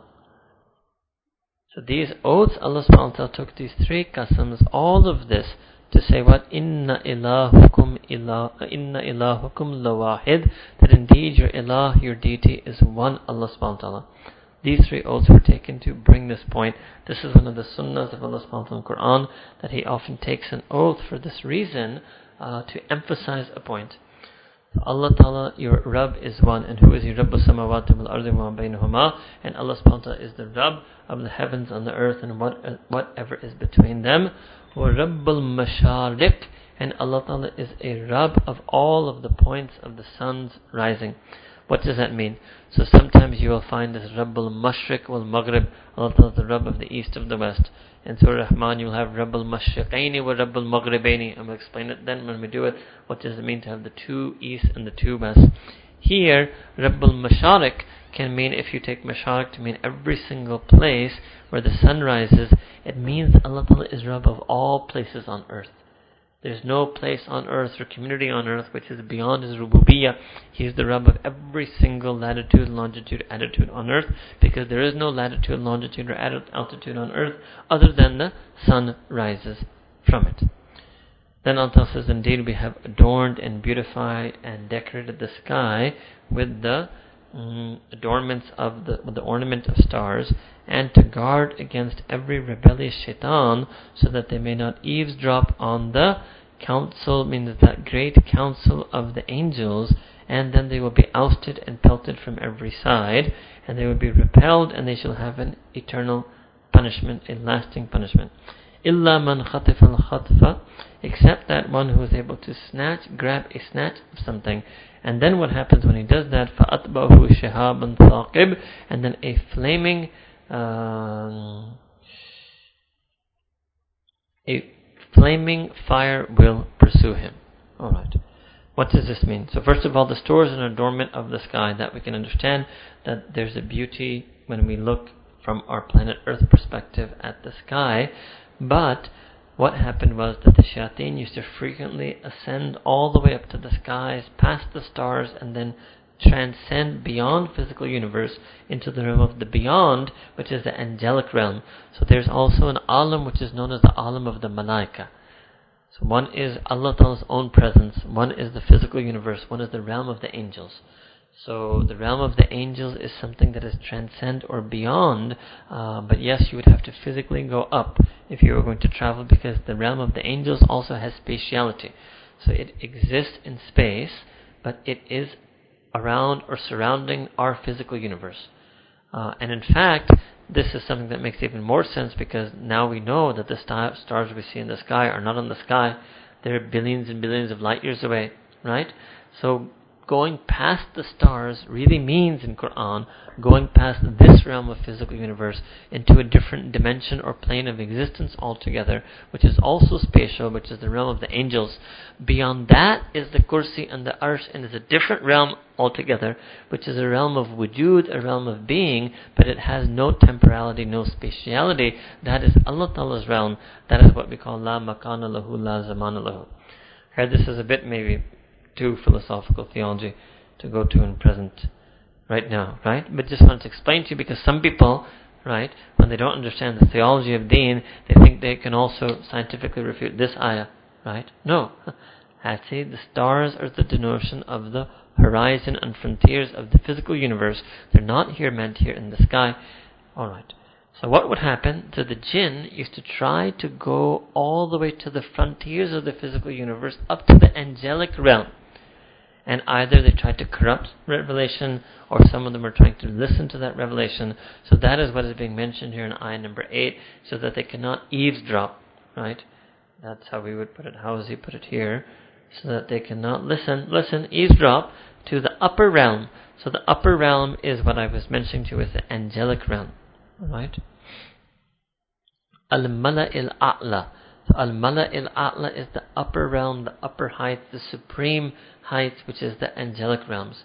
So they try to do that, but instead that they are ousted from every single side, or you can also say they are pelted. Yes, they're hit or pelted from every side. They're driven off, and for them there will be a lasting punishment. However, if one snatches a little bit, they will be pursued by a bright flame. What does that mean? That Allah subhanahu wa ta'ala will, uh, if any one of those jinnat, when they go up and they hear something, then a flaming star is hurled at him, right? And that star will scorch them or burn them. So yes, some have said this may be the meaning of the shooting star, but it's not necessary every time you see a shooting star that this phenomenon is happening. But it may have happened that Allah subhanahu wa ta'ala took an entire star and that was that's an entire punishment, right?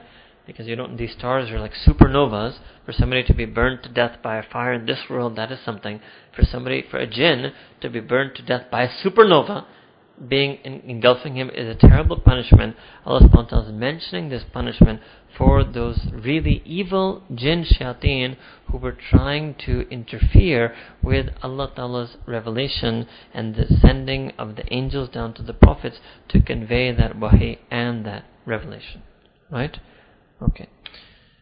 Verse number, verses number 11 to 21. Sana asked them whether their creation and their constitution, their makeup is more solid than anything we have created, for indeed we have made them out of cohesive clay. You will be surprised, and while they mock and they jeer, when they are warned and given advice, they choose to take no heed. When they see a sign and a miracle, they make a mockery of it. What do they say? They say that this is nothing but obvious magic and enchantment. It is nothing else than that. They ask the question, What?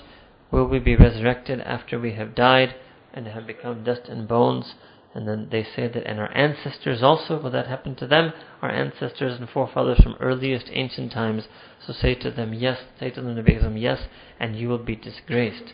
And then it will be but a single cry, a single blast that will be uttered after, after which they will all instantly look up and see, and they will say, Alas, woe to us indeed, this is the day of judgment, this is the day of decision, this is the day that you used to deny.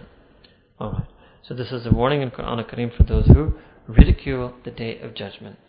What does this mean? Allah saying that when Allah is able to create such gigantic and powerful creations, He will realize that for Allah to resurrect a person is very easy when Allah Ta'ala said here in verse number 11 that we have created them from cohesive clay, it means that Allah Ta'ala originally made man from something that had no form nor had any structure.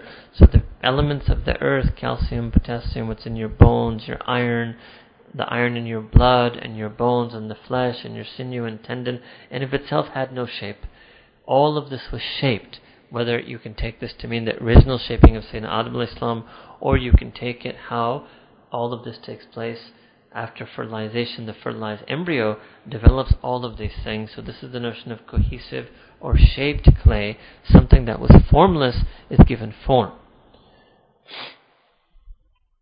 Here Allah subhanahu is mocking back, if you will, the sarcasm of the disbelievers.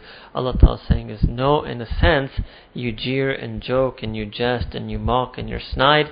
Actually, no, in a sense, on the day of judgment, the joke will be on you when you will see that no, indeed, this is in fact the day, this is the day of reckoning, this is the day of judgment, this is the day we'll promise it. وَقَالُوا يَا وَيْلَنَا هَذَا يَوْمُ الدِّينِ That indeed this was the day, هَذَا This is the day of fasl. Fasl means the day of discernment, distinction, separation, of judgment. أَلَّذِي كُنْتُمْ بِهِ تُكَذِّبُونَ The very same day that you denied, you rejected, you viewed to be false. Verses number 22. onwards, so Allah subhanahu wa ta'ala said, Uhshuru, that you should gather and assemble all of them, who alladhina zalamu, those who are wrongdoers and oppressors, wa azwajuhum, and here it doesn't necessarily mean their wives here. Here azwaj means their mates, their companions, their companions in sin. their companions in sin. وَمَا يُبْعَدُونَ وَمَا يَعْبُدُونَ And each and everything that they worshipped. Min dunallahi, other than Allah subhanahu wa ta'ala. So they worship idols other than Allah subhanahu wa ta'ala. They worship the sun other than Allah subhanahu wa ta'ala. Gather all of them, all of their companions and everything they worshipped. فَإِهْدُوهُمْ إِلَى صِرَاطٍ جَهِيمٍ And then you should lead all of them, let them be led all to the path of Jahim, to the blazing inferno. وَكِفُوهُمْ Then you should stop them. إِنَّهُمْ مَسْئُولُونَ Then each and every one of them will be questioned. So here, this ayah originally, its recitation, its revelation is, you see again this word, alladhina zalamu, right? So zalamu is not just khas to the kuffar or mushrikeen or munafiqeen. Zalamu means all the wrongdoers, all the unjust, all the oppressors can even be from amongst the believers.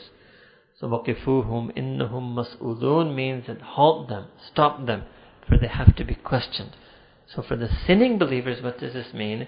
That the sinning mu'mineen will be thinking they will go to Jannah, but then they will be stopped. And Allah Ta'ala will question them about the sins that they used to do or about the sinful habits they used to invite and enjoin upon one another. So then they will ask, Malakum la surun, that what's the matter with you? You're not able to help one another. You can't assist one another here. Means again they will be mocked at. This is part of the humiliation of the punishment on the day of judgment. Right? Now Allah subhanahu does not need to speak like this. Allah subhanahu is not doing this out of any need or enjoyment that He takes any enjoyment in mocking and derision, but this is part of the way Allah Ta'ala is punishing them to make them feel more fear, to make them feel more remorse and regret over the disbelief that they had in this world. But on that day they will have surrendered, means they will have surrendered to Allah subhanahu wa ta'ala. And then they will turn to one another and they will start questioning one another. And what will they say? they will say that قالوا إنكم كنتم تأتوننا عن اليمين that you were the ones who used to come to us claiming right right al-yamin claiming right and might قالوا بل لم تكونوا مؤمنين but then the, the leaders will reply they will reply that no you weren't but you were never believers وما كان عليكم من سلطان and we never had any authority over you that we forced you not to believe but indeed you yourself بل كنتم قوما ظالمين you كنتم قوما طاغين, that you yourself were a rebellious nation and unruly people. And now فَحَقَّ عَلَيْنَا قَوْلُ رَبِّنَا And now the decree and the truthful decree of our, the truth of the decree has manifested against us. You can also say that Allah Ta'ala's word has proven true against us on this day. Inna لَذَائِقُونَ And indeed, surely we shall all taste, means we will be the ones who taste the suffering of the torment of Jahannam. And then they say, فَأَغْوَيْنَاكُمْ For we led you astray. Inna kunna ghaween And we ourselves were misguided and astray. So on that day what will happen? فِإِنَّهُمْ يَوْمِئِذٍ فِي الْأَذَابِ مُشْتَرِكُونَ So on that day they will all share in the punishment and agony. For that is what inna kadhalika naf'alu bil mujrimin. Allah says, for that is what we will do and how we will treat the mujrimin, the sinners and the wrongdoers.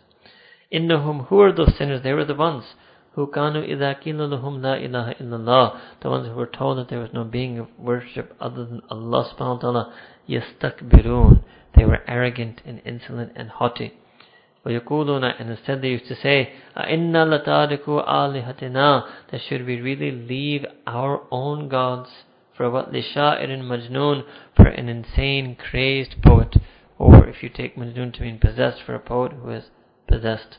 So what does this mean? It's discussing very simply how the kuffar will blame one another on the day of judgment. And then some will even acknowledge that yes, we were misguided and we misguided you. Right? But still, those who listen will not be absolved because they voluntarily made the decision to disbelieve themselves. So primarily, yes, this is about the kuffar, but you can still think that it's possible that some of this may happen to the sinning believers verse 37 onwards about Nabi Kareem Sallallahu right? They're just refuting the allegation that this allegation is in the same poet, bil haqqi wa saddaqal mursaleen. But no, rather the Prophet has come with haqq, and indeed he is saddaqan dan tasdeeq, he has only verified the truth that the previous prophets and messengers had come with before him. إنكم لذائق العذاب الأليم Indeed, you will all certainly taste a painful punishment. But وَمَا تُجْزَوْنَ إِلَّا مَا كُنْتُمْ تَعْمَلُونَ But you will not be given retribution except for that which you used to do, for the deeds that you have done. illa ibadallahil mukhlasin. Which does it mean? Literally means except the sincere mukhlasin. Uh, in fact, not even sincere. How can I translate it if you're in English? Mukhlas. Mukhlisin are those who are sincere. Mukhlas are those who have been made sincere. Who were made sincere. So the ibad of Allah subhanahu wa ta'ala, the servants of slaves of Allah subhanahu wa ta'ala, the servants who were made sincere, chosen, okay, they were chosen by Allah subhanahu wa ta'ala, and He created ikhlas in them by choosing them, their situation will be different. What does it mean? Illa means all of this will take place to all of humanity except so again, this is why some people have said that what could happen could happen to the sinning believers, because the sinning believers don't fall under this category, ibadullah al-mukhlasin, right? Those are the worshipful servants of Allah subhanahu wa ta'ala, chosen to endow them with sincerity and purity. But will they have ulaikulhum rizkum ma'lum? They will be given a known and determined rizq and provision. Fawakihu, they will be given fruits of delight right? Wahum mukramun, and they will be treated with honor and dignity. Where will they be? Fee, they will be inside Jannat and Naim, in gardens, eternal gardens of felicity and bliss. Al surrim mutakabilin, and they will sitting on thrones or divans, mutakabilin, facing one another.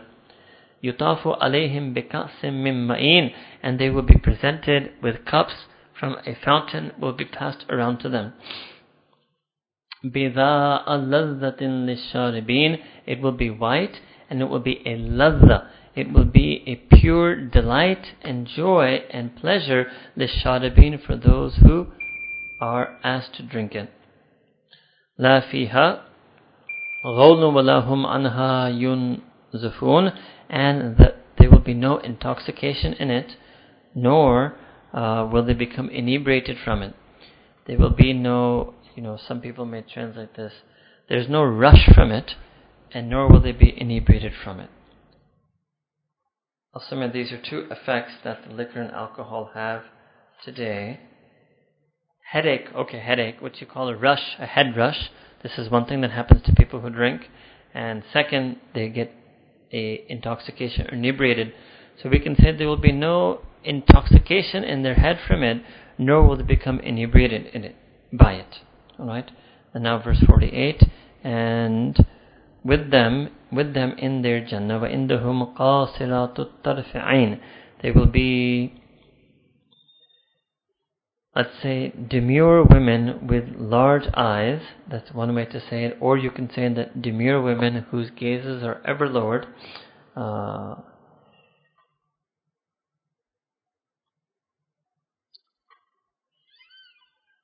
baydum maknoon, as if they are, uh, literally it means as if they are preserved eggs. What it means is that they're delicate and chaste. They are like preserved eggs, but the purpose of that uh, metaphor is that they're delicate and chaste.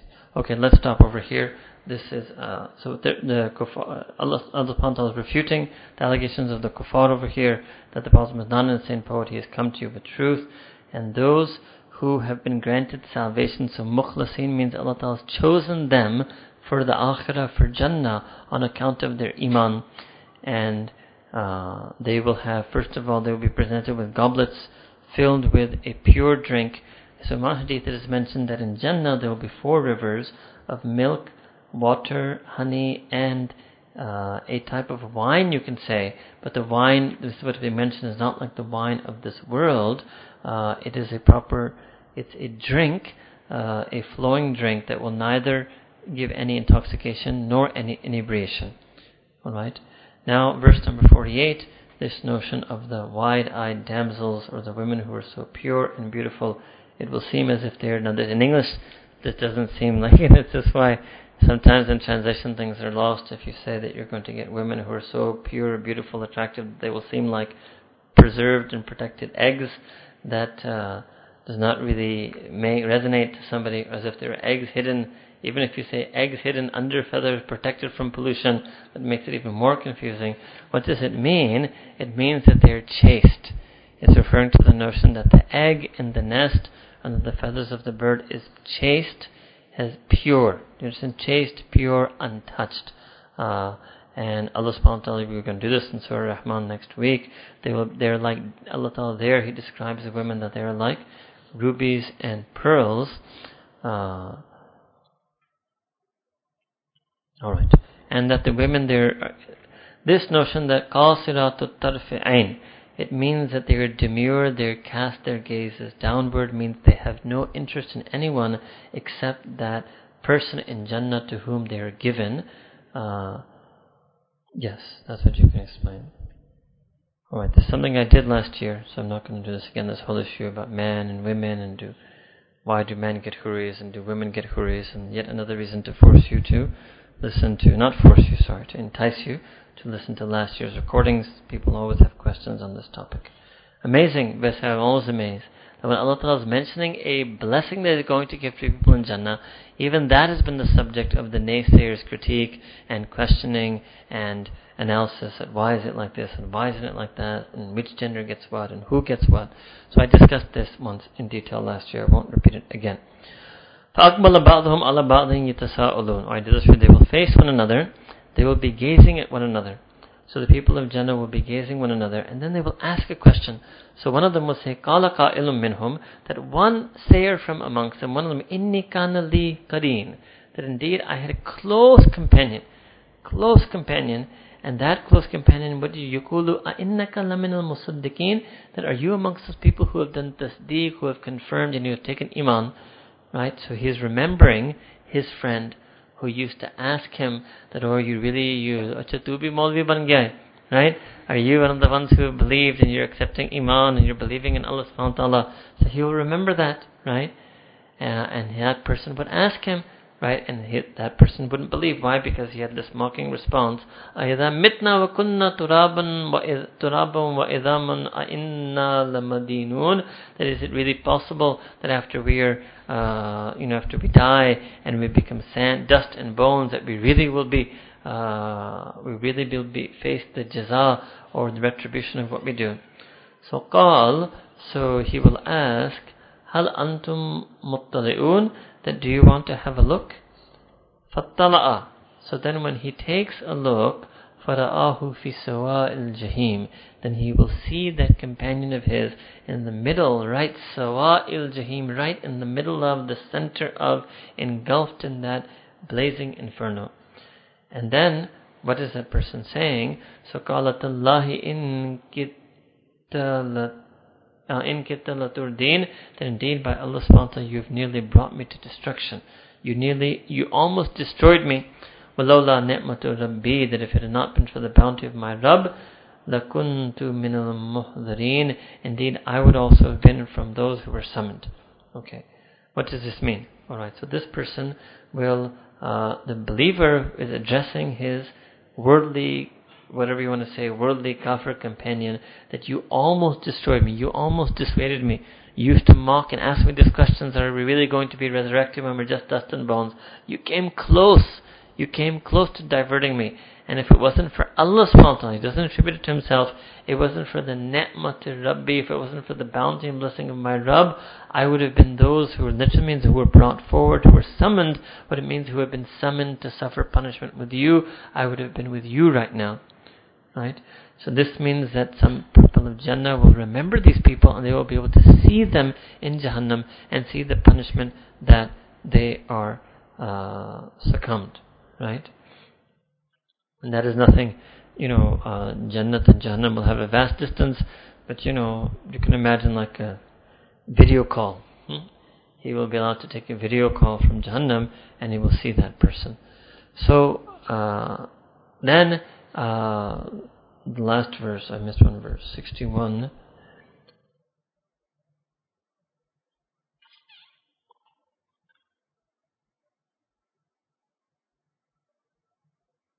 Oh, sorry, 58. Afama nahnu bimayyitin.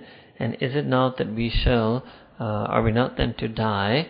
Illa maut, illa ula, except our first death. وَمَا نَحْنُ بِمُعَذِّبِينَ And we will not be punishment. إِنَّ هَذَا lahu al-fawzul adim. Indeed, this is the greatest success. What does it mean that now he will address his fellow believers in Jannah and he will say that is it not so that we shall not die again except for our first death and we shall not be punishment? What does it mean that now that you've entered Jannah, you died, the first death was your death on earth, you will not die in Jannah now. You will never die. Jannah is a place where you will be undying, you will live for all of eternity. Inna hada yeah, inna hada lahu al adim, and this is indeed the greatest success that a person reaches a Jannah, a Jannah from which they will never die. لِمِثْلِ هَذَا فَلْيَعْمَلِ الْآمِلُونَ So for those who are amilun, literally means لِمِثْلِ هَذَا to attain the likeness of this, should act the people who act, should the doers do, should the workers work for a success the like of this. If you want to work for something, you should work for something which is Jannah, which is undying, which is eternal. Uh, and which from which you will never fade and you will never miss out on those bounties. Adhalika khairun. So Allah subhanahu says, is that better? Is that Jannah not better for you? Or Nuzulan as a place to dwell and reside? Am shajaratul zakum or the tree of zakum? Right? And the tree of Zakum, I think we did this for you before, that is the infernal tree in Jahannam from which people will be made to eat from it. So here Allah Ta'ala has mentioned, Inna ja'alnaha fitnatan lil Indeed, we have made that tree as a trial as a trial, fitna as a trial, and test for the zalimin. And again, you see here the word is not just unbelievers, but for the unjust, the wrongdoers, the sinners. What is it? Innaha sharadun takhruju fi asl al jahim. It is a tree that emerges from the asl, from the roots of that blazing inferno. And its fruit resembles the heads of shayateen. كأنه رؤوس الشياطين. Some will uh, its fruit or the fruit stalks of it resemble the heads of shayateen. What does it mean, right? Uh, it means in their foulness, in their foulness, in their bitterness, in their corruptness. It can also mean literally in terms of the foul looking, because Iblis is a foul looking person. It may mean it's a very ugly type of fruit. And what will happen? The people of Jahannam, they will eat for it. فَإِنَّهُمْ لَآكِلُونَ مِنْهَا And the inhabitants of Jahannam, indeed, they will be from the eaters of that tree. So they will eat from that tree. In fact, not only will they eat it, فَمَالِئُونَ مِنْهَا الْبُطُونَ They will fill their bellies with it. They will fill their bellies with it.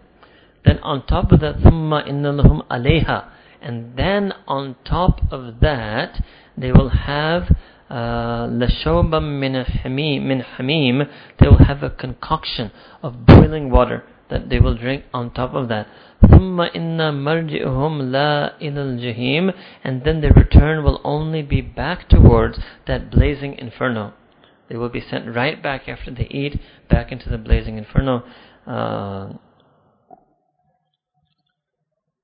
Innahum alafu aba'uhum dhalin. Indeed, they are people who they had found their forefathers and ancestors to be astray. And indeed, for whom ala atharihim yuhrun. But instead, they, even though they knew they were astray, they hastened to follow in their footsteps. وَلَكَنْ ذَلَّكَمْ لَهُمْ أَكْثَرُ الْأَوَّلِينَ And indeed, many of the forefathers, many of the ancients before you and before them have, before them have been astray. But we certainly sent وَلَقَدْ أَرْسَلْنَا فِيهِمْ مُنذِرِينَ But we certainly had sent warners amongst them. فَانْظُرْ كَيْفَ كَانَ عَاقِبَةُ الْمُنذِرِينَ That now see what is so munzirin, the ones who are warning, and now see what is the outcome of those who are warned. Means those who are warned and who fail to heed the warning, see what their outcome is. Their outcome is all of this description of Jahannam. Illa, except, again that word, ibadallahil mukhlasin, except for those chosen special servants of Allah and slaves of Allah subhanahu wa ta'ala who He has blessed to follow Hidayah and He has blessed to be righteous. So this zakum tree we mentioned to you is so bitter, so bitter that Nabi Karim once said that if a drop of it was to be put into the earth, it would contaminate the entire soil on earth such that all fruit and produce and grains produced from the earth would become foul one drop of the fruit of zakum was to be put on the soil on this planet Earth. It's a test for people because, in fact, uh, this I did for you before, and that the kuffar had mocked that how can a true tree exist in the fire? Because a tree is wood and that should burn in the fire. So when the Prophet told them about the existence of this tree, they even mocked it. I told you that Abu Jahl said, no, no, zakum means dates and butter. And then mockingly he invited all the kuffar and said, Let, I will give you dawat of zakum today. And he put out dates and butter. So this is the level to which they used to mock the deen of Islam. And slowly, you see the atheists today have the same mocking attitude with them, right? They say, chalo, ye chalo, aaj aapko, aaj jahannam ke paas jate and they sit in front of the hellfire and they laugh and ha ha and they joke with one another and they mock Allah Ta'ala's existence and they mock the punishment to come. so this is the description of Jahannam. Now from 75 onwards, Allah is going to mention some stories of previous prophets, some repetitions, some things that are new. Those that are repetition, we will just go through them. So repetition is first of Sayyidina Nuh Sam. وَلَقَدْ نَادَى وَلَقَدْ نَادَانَا نُوحٌ And when Sayyidina Nuh called to us, he made dua to us.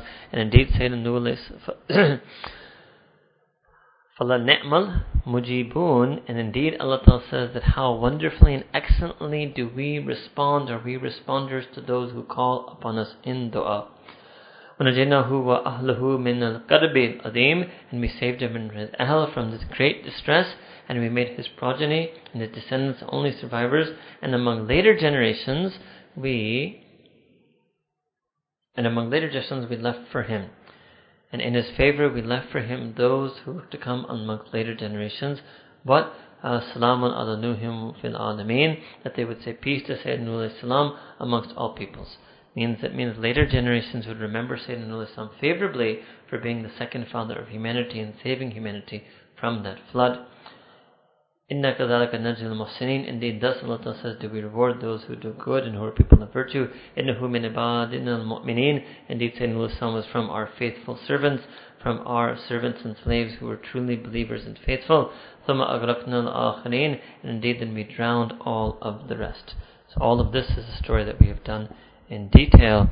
One thing that we hadn't mentioned was the flood of Sayyidina Nuh. So ulama have different opinions on this. Some say that the flood covered the whole earth, and some say no, the flood only came on his community, on that territory of earth to which he was preaching, to whom was his community. Verses 83 onward about Sayyidina Ibrahim alayhi salam. وَإِنَّ مِن شِيَتِهِ لَإِبْرَاهِيمَ And indeed, Sayyidina Ibrahim alayhi salam was from amongst the followers of Sayyidina Nuh alayhi salam means he is from one of the descendants and progeny of Sayyidina Nuh salam. Salim. And remember when Sayyidina Ibrahim Islami came to his Rabb with a sound heart.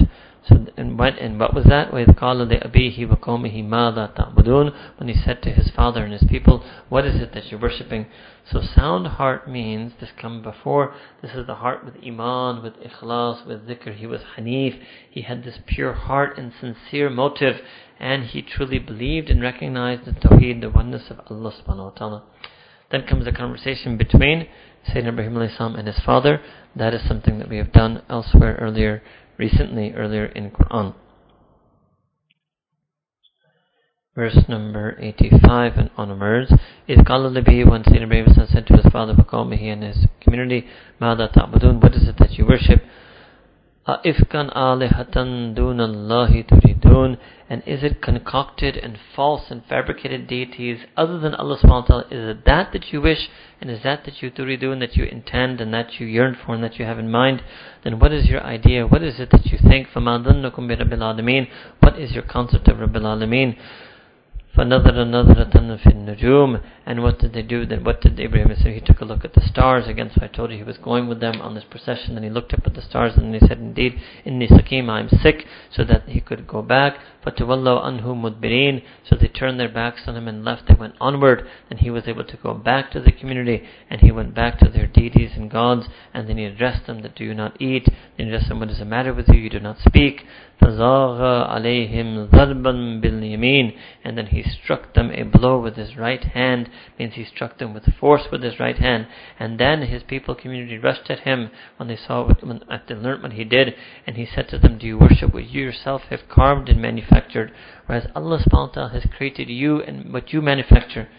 They said, then they said, they construct a building for him, right? And then we will cast him into a blazing, cast him into a burning, blazing fire. فَرَادُوا بِهِ كَيْدًا فَجَعَلْنَاهُمُ الْأَسْفَلِينَ And so they devised a plot against him. But Allah says, we made them the lowliest ones uh, we will sub, uh, subjugated them in terms of not letting their plot become successful. All of the story we have did Surah Anbiya, Surah 21, verses 51 to 70 recently. Alright? One thing here is that what does it mean that Sayyidina Ibrahim looked up at the stars? So when he looked up at the stars, he wasn't himself practicing astrology, but that was one of the things that uh, his people uh, believed in. So he did that as a ploy to look up at the stars and then say he was ill and he thought that they would leave him alone because they would think that he had received some type of evil omen from the stars. But the knowledge of astrology is not allowed in our deen. And I remember we used to come to America and summers come to Pakistan for American vacation. I was always amazed at how many people here are so into their horoscopes. It's people in Pakistan who told me I was a Sagittarius. I never knew this when I was in America. Yes. And you cannot find horoscopes in the New York Times, but mashallah, you can find horoscopes in all the English language newspapers of this country. Right? So astrology is not allowed in the deen of Islam. Right? This we covered last year when I mentioned to you when we did the passage in Quran about magic. Right? وَقَالَ إِنِّي ذَاهِبٌ إِلَى رَبِّي سَيَهْدِينَ So Sayyidina Ibrahim is saying that I am going towards my Rabb, Sayahdeen, and my Rabb will soon and shortly guide me. Right? And then he makes dua to Rabbi habli min salihin. To Allah subhanahu wa bestow me hub, gift me from amongst the salihin, means gift me a son from amongst the salihin, give me some progeny. فَبَشَّرْنَاهُ بِغُلَامٍ halim. And then Allah says, indeed we gave him glad tidings. They would have a ghulam, he would have a son who is halim. And this is now the anticipating Sayyidina Ismail Islam, and this passage is now new. This is where Allah subhanahu is talking about Sayyidina Ismail Islam. So first of his kind, he's Halim, he has Zarf, he has Bardast, he is he is forbearing, he can tolerate, he can absorb, he has istiqamat, he has sabr, all of that is meant by Halim. فَلَمَّا بَلَغَ When Sayyidina Ibrahim, uh, Sayyidina Ismail when the son who was given to him, this, good, this Halim Ghulam, when he came of age, uh, such that they were Mahusaya that he was working together with his father, kalalabunaya So he told his son that, O oh, my dear beloved son, Inni ara fil manami, that I have seen in a dream, Anni azbahuka that I am sacrificing you. Ziba, I am slaughtering you by the neck. I am give, the way that we sacrifice animals. Fandur matara. So consider your opinion. Let's see what you think. Call so Sayyidina Ismail Islam. What did he say? Ya abatif al. That, oh my beloved father, do ma tu'mar. That you should do as you have been commanded. Allahu Akbar. This was Halim. He didn't say, oh, there must be some other meaning of this dream. Or, oh, you know, you should ask Allah Ta'ala to reconsider. He said, no, fine. If al ma tu'mar. So he re- knew, knew his father was a Nabi. He knew dreams were one of the ways Allah sent revelation to a Nabi. So he knew that if my father seen a dream, means it's what Allah subhanahu sent. So he said, Insha'Allahu, sorry, so satajiduni insha'Allahu min as-sabirin. You will find me, uh, if Allah subhanahu wa ta'ala wills, to be amongst the sabirin, amongst those who are patient, who can endure. Alright? So this is a very famous story that all of you know uh, about Allah subhanahu wa ta'ala saying this dream on Sayyidina Ibrahim alayhi salam. So then, فَلَمَّا أَسْلَمَا وَتَلَّهُ لِلْجَبِينَ So when the two of them, aslama is tathniya, the dual form, when the two of them thus submitted to the commandment of Allah subhanahu wa ta'ala, and then Sayyidina Ibrahim alayhi salam turned him on his side. So what does this mean? So once, uh, this is that Sayyidina Ibrahim alayhi salam took his son, Allah to take him to Mina. The dream happened in Makkah Mukarramah. The conversation happened in Makkah Mukarramah. Then when Sayyidina Ismail, Sayyidina Ismail son told him to carry out what you've been commanded, then Allah Ta'ala revealed to him that you should take your son to proceed to a place onward called Mina, which is about two, three miles from Makkah Mukarramah. When they reach Mina, then Shaitan, so giving you so you understand what takes place at Hajj, Shaitan attempted to mislead Sayyidina Ismail Islam. And when Sayyidina noticed this, that shaitan is trying to make Sayyidina scared, he said Allahu Akbar and he threw seven stones at shaitan. So this is what is being commemorated there, right?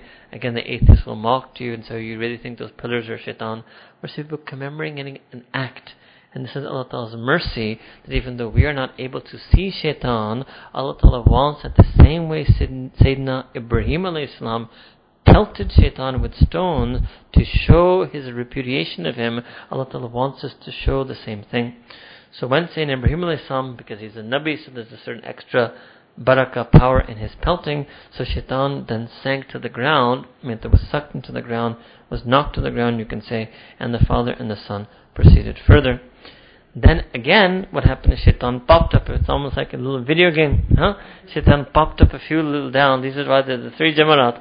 And then Sayyidina again pelted him, and then again, every time he pelted him, went into the ground. Then the third time, again he emerged from the ground, and then again Sayyidina threw him, uh, pelted him with stones thrice. So this is the history behind the Sunnah. Uh, amal that we do in Hajj in terms of pelting, what you call rami. Rami is the act of pelting the stones. Jamarat are those pillars that are there to represent those three places where shaitan tried to lead them astray. So then when this happened, then Allah uh, Sayyidina Ibrahim he put uh, his son on his side, meaning that he was about to then zibah him. And then what happens? وَنَدَيْنَاهُ أَن يَا Ibrahim then we called to him, O Ibrahim salam, kad saddaqta ru'ya, that indeed you have been true to your dream. It can also mean that you have brought your dream into realization, means you have brought the dream into existence. You have, uh, you know, authenticated the dream and the vision that you, you were shown. Inna كَذَلَكَ نَجْزِي الْمُحْسِنِينَ And Allah says that indeed we reward with ajr the muhsineen, those who do good and those who do virtue. إن هذا لهو البلاء المبين and indeed this was just definitely a decisive or a clear and manifest test this is an evident trial and what the Allah said وَفَدَيْنَاهُ بِذِبْهٍ أَذِيمٍ and then we compensated him or we redeemed him through a tremendous sacrifice وَتَرَكْنَا عَلَيْهِ فِي الْآخِرِينَ And in his favor we left for him in future generations what? The same thing. Salamun ala Ibrahim. That peace be on Sayyidina Ibrahim alayhi salam. Alright. So what does it mean that Allah Ta'ala called out and interrupted him and stopped him from doing it? Right? and told that you have realized the dream means you have shown your willingness to sacrifice, and Sayyidina Ismail Islam has shown his willingness to be sacrificed. So this was a test, and the test has been passed, right? Uh, and mm, so Sayyidina Ibrahim Islam did not then obviously slaughter his son. Then uh, Angel Jibril Islam brought a ram, you can say an animal, which Sayyidina Ibrahim salam slaughtered instead. Right? What is important to realize that it's not that Sayyidina was about to put the knife and all of a sudden Ismail turned into an animal, but the, it was swapped. Right? No, Allah Ta'ala called out, given wahi, called out to Ibrahim salam, but it is enough. Right? And you have fulfilled the purpose of the dream and the vision.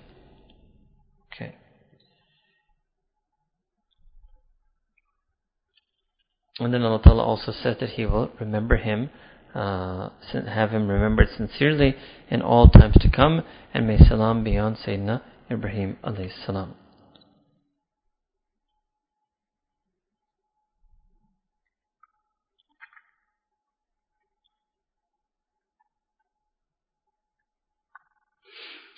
Here, interestingly, Mr. Ghamidi has taken the position that Ibrahim salam misunderstood the dream and he actually was not supposed to slaughter his son.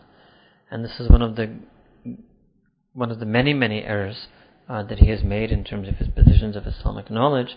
Why did he take that? Actually, because his teacher's teacher, Hamiduddin al-Farahi, which most of the ulama have felt was a rightly guided alim, although he made a few mistakes, he came up with a concept of Nadm al-Quran, which is something that actually Alama al-Baqai uh, has come up with much earlier, and that is looking at the thematic coherence and interrelationship between Quran, that certain surahs have certain underlying themes in them. The difference was that Hamiduddin Farahi's student Amin Ahsan Islahi, he took this theme part so far as he said that every surah has to be interpreted in light of its own theme, plus the themes of the group of surahs that it, it, it contains, even if that interpretation goes against Sahih Hadith, no problem. So the problem is now Sahih Hadith is something authentically transmitted from the Prophet what the theme of any given surah is was something that was a product of Amin Ahsan Islahi's own akal. There's no mention anywhere in Quran or Sunnah that this surah has this theme, these surahs or these groups, the group of surahs has this theme. This was something that was a product of their own hypothesis. So to replace authentic hadith with hypothesis is not something that any scholar is allowed to do. It's nothing personal with Ghamidi. I, nobody should allow me to do it. Nobody should allow anyone to do that. You can never replace transmitted knowledge with mere hypothesis and conjecture. Here, what is his hypothesis? That he says that this surah, Surah Al-Safat, the theme underlying this surah is that you should sacrifice the dunya for the akhirah, or sacrifice the dunya for the deen. So he says that when Allah subhanahu sent this dream to Sayyidina Ibrahim alayhi salam, Allah ta'ala wasn't telling him to go and sacrifice Sayyidina Ismail.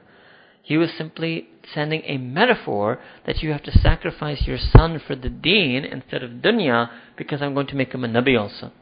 Now this has a lot of flaws in it. Number one, if you ask me, forget the many hadith about this incident. It goes against Quran. In fact, this very word, because Allah subhanahu, what is Allah saying in Quran? Kad saddaqta ru'ya that indeed you have been true to the dream, the dream has been realized, right?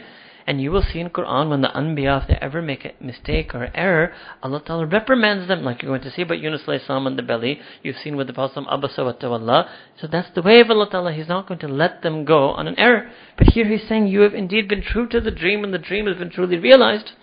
And this is actually what Allah Ta'ala wanted and this was the test.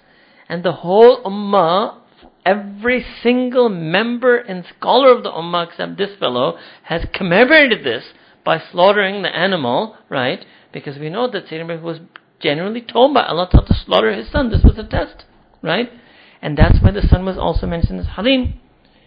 Another flaw is that no prophet needs to be told that about their son, that you have to sacrifice them for dunya. Don't put them for, don't make them a doctor. We're going to make them a nabi instead right? That's not what, you know, Sayyidina Ibrahim is a Nabi, obviously he's going to do the of his children. But the greatest problem is that if you take a position where you suggest that a Nabi can misunderstand wahi, right? One is a Nabi making a mistake of judgment. So that's Sayyidina Yunus did when he left his people, right? Nowhere in Islam and Quran is it ever acceptable for us to think that a Nabi received wahi and they misunderstood the wahi. Because if you open up that door, you say no prophets can even misunderstand the revelations that are revealed to them, then an atheist will have a field day with you. There's no basis for deen left. An atheist will say the prophets could have misunderstood the revelation. How do you know they didn't? your prophet didn't misunderstand the revelation sent to him because your scholar says that Nabi Ibrahim misunderstood the revelation that Allah sent to him. You'll have no reply for that. So there's no way a Nabi can misunderstand Wahi. Right? So Sayyidina Ibrahim, alhamdulillah, as every single other Muslim in the entire history of Islam, billions of Muslims have known that Sayyidina Ibrahim did understand the dream correctly. He was being told by Allah subhanahu to take a knife to the neck of his son. This was a test for him and a test for his son. And Allah Ta'ala, once seeing his intention that he was really going to do it, and he is truly submitting himself to Allah subhanahu ta'ala, he passed the test, and then Allah Ta'ala then called out to him and told him that it is enough, and sh- this is it. Alright? So we should be very clear, we don't want to understand the Quran ever on the basis of mere hypothesis and conjecture. All of the themes that all of the Mufassirun have suggested for a surah all or a group of surahs are all from their own hypothesis. Yes, we may respect somebody's scholarship more, somebody's less. We may give somebody's hypothesis more credence, somebody's less. But no one's hypothesis and conjecture can be preferred over the text of Quran itself and over the prophetic explanation of those passages itself. Alright? Okay. Here, all of you know that on Hajj we emulate this act, and we also, in, when we give the animal sacrifice, Qurbani Udhiya, we also emulate the animal sacrifice that Allah Ta'ala preferred for Sayyidina Ibrahim salam as opposed to the sacrifice of his son. Right? Okay. You may also know that this is the disagreement between the Jews and the Muslims. The Muslimin say that this son was Sayyidina Ismail Islam, but the Jews believe that it was Sayyidina Ishaq. Alright. Verse 114 onwards, this is Again, same pattern. Earlier prophets, وَلَقَدْ Mannana ala Musa wa Harun. Indeed, Allah Ta'ala says, indeed, undoubtedly we sent our special favor on Sayyidina Musa and Sayyidina Harun and then we rescued the two of them and their people from distress, from a tremendous distress, a tremendous trouble and then we helped them. Allah Ta'ala says we sent our help and assistance on them so that they would become victorious, and we gave upon them the clear kitab, the clear scripture and the book that elucidates all matters, and we guided them to the Sirat al-Mustaqim, to the straight path. وَتَرَكْنَا عَلَيْهِمَا And then we left behind in their favor this legacy that future generations would always remember them. Salamun ala Musa wa Harun, that may peace be on Sayyidina Musa and Sayyidina Harun alayhi this is why in our deen, after every Nabi's name, we say alayhi salam. We make that dua of salam for them. Inna كَذَلَكَ نَجْزِي الْمُحْسِنِينَ And thus do we reward those who do good, who are people of virtue. إِنَّهُمَا مِنْ عِبَادِ الْمُؤْمِنِينَ Indeed, those two, Yani Sayyidina Musa Sayyidina were from the worshipful servants and faithful believers of Allah subhanahu wa ta'ala. Verse 123 now we have a new prophet, as mentioned briefly before, but this is Sayyidina Ilyas Sayyidina Ilyas salam, verse 123 onward. When وَإِنَّ إِلْيَاسَ لَمِنَ الْمُرْسَلِينَ That indeed Sayyidina Ilyas salam is from amongst the messengers and prophets. What did he do with قَالَ لِقَوْمِهِ Allah تَتَّقُونَ Same thing that we told his people that will you not have taqwa, will you not fear Allah subhanahu wa ta'ala. Instead, أَتَدْعُونَ بَعْلًا so do you instead worship Baal? He was the, that was the name of the they had given to the false god that they believed in. Do you worship Baal while leaving out, while neglecting being, uh, neglecting Asan al-Khaliqin, the best of all creators? Who is that? Allahu Rabbukum wa Rabba Abaakum al-Awwaleen. That is Allah subhanahu wa ta'ala who is your Rabb and who is Rabb of your earliest predecessors and forefathers. But فَكَذَّبُوهُ They rejected him and declared him to be a liar. And then فَإِنَّهُمْ لَمُحْضَرُونَ Allah Ta'ala says that they will certainly be gathered, summoned, brought forward in front of Allah subhanahu for the punishment. But the same ayah that come, إِلَّا إِبَادَ اللَّهِ الْمُخْلَصِينَ Except those worshipful servants of Allah subhanahu who He has chosen for hidayah. Then the same thing, وَتَرَكْنَا عَلَيْهِ فِي الْآخِرِينَ And we have left in His favor for all of those who will come after. Salamun ala Salamun ala Ilyasin, and then may peace be upon be Ilyas, and all of, uh, and inna kadhalika najal muhsinin and thus to reward those who do good. Innahu min ibadina al-mu'minin. Indeed Sayyidina Ilyas was from amongst of our from amongst our believing slaves. Alright.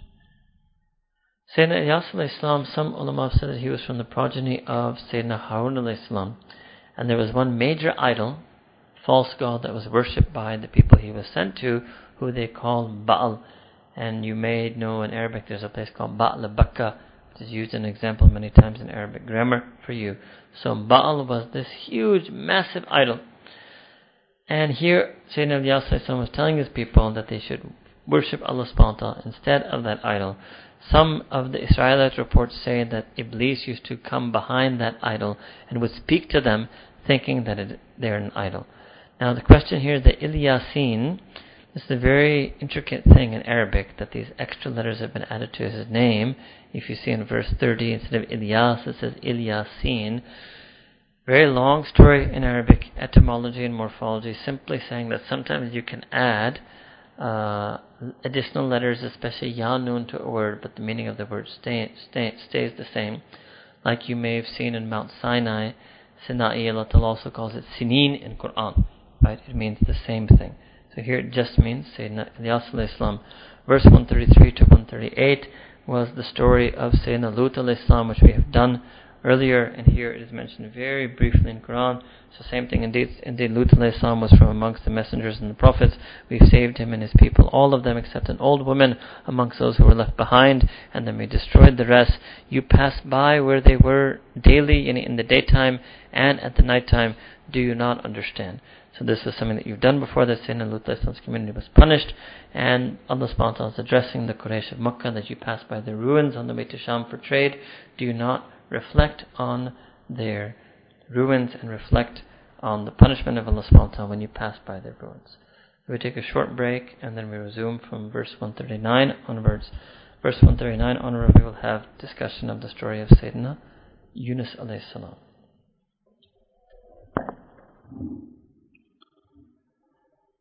أعوذ بالله من الشيطان الرجيم بسم الله الرحمن الرحيم وإن يونس لمن المرسلين Indeed, Sayyidina Yunus was from amongst the messengers and prophets.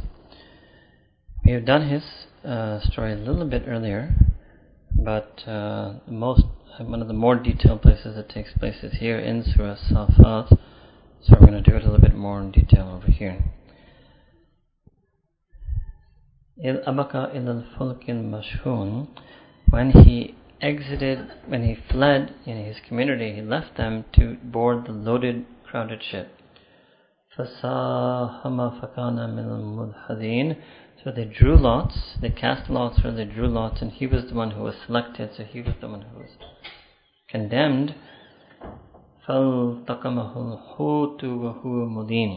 And then a whale swallowed him, and he was mulim. Mulim means he was, remember, mula'ima, from, he was blameworthy.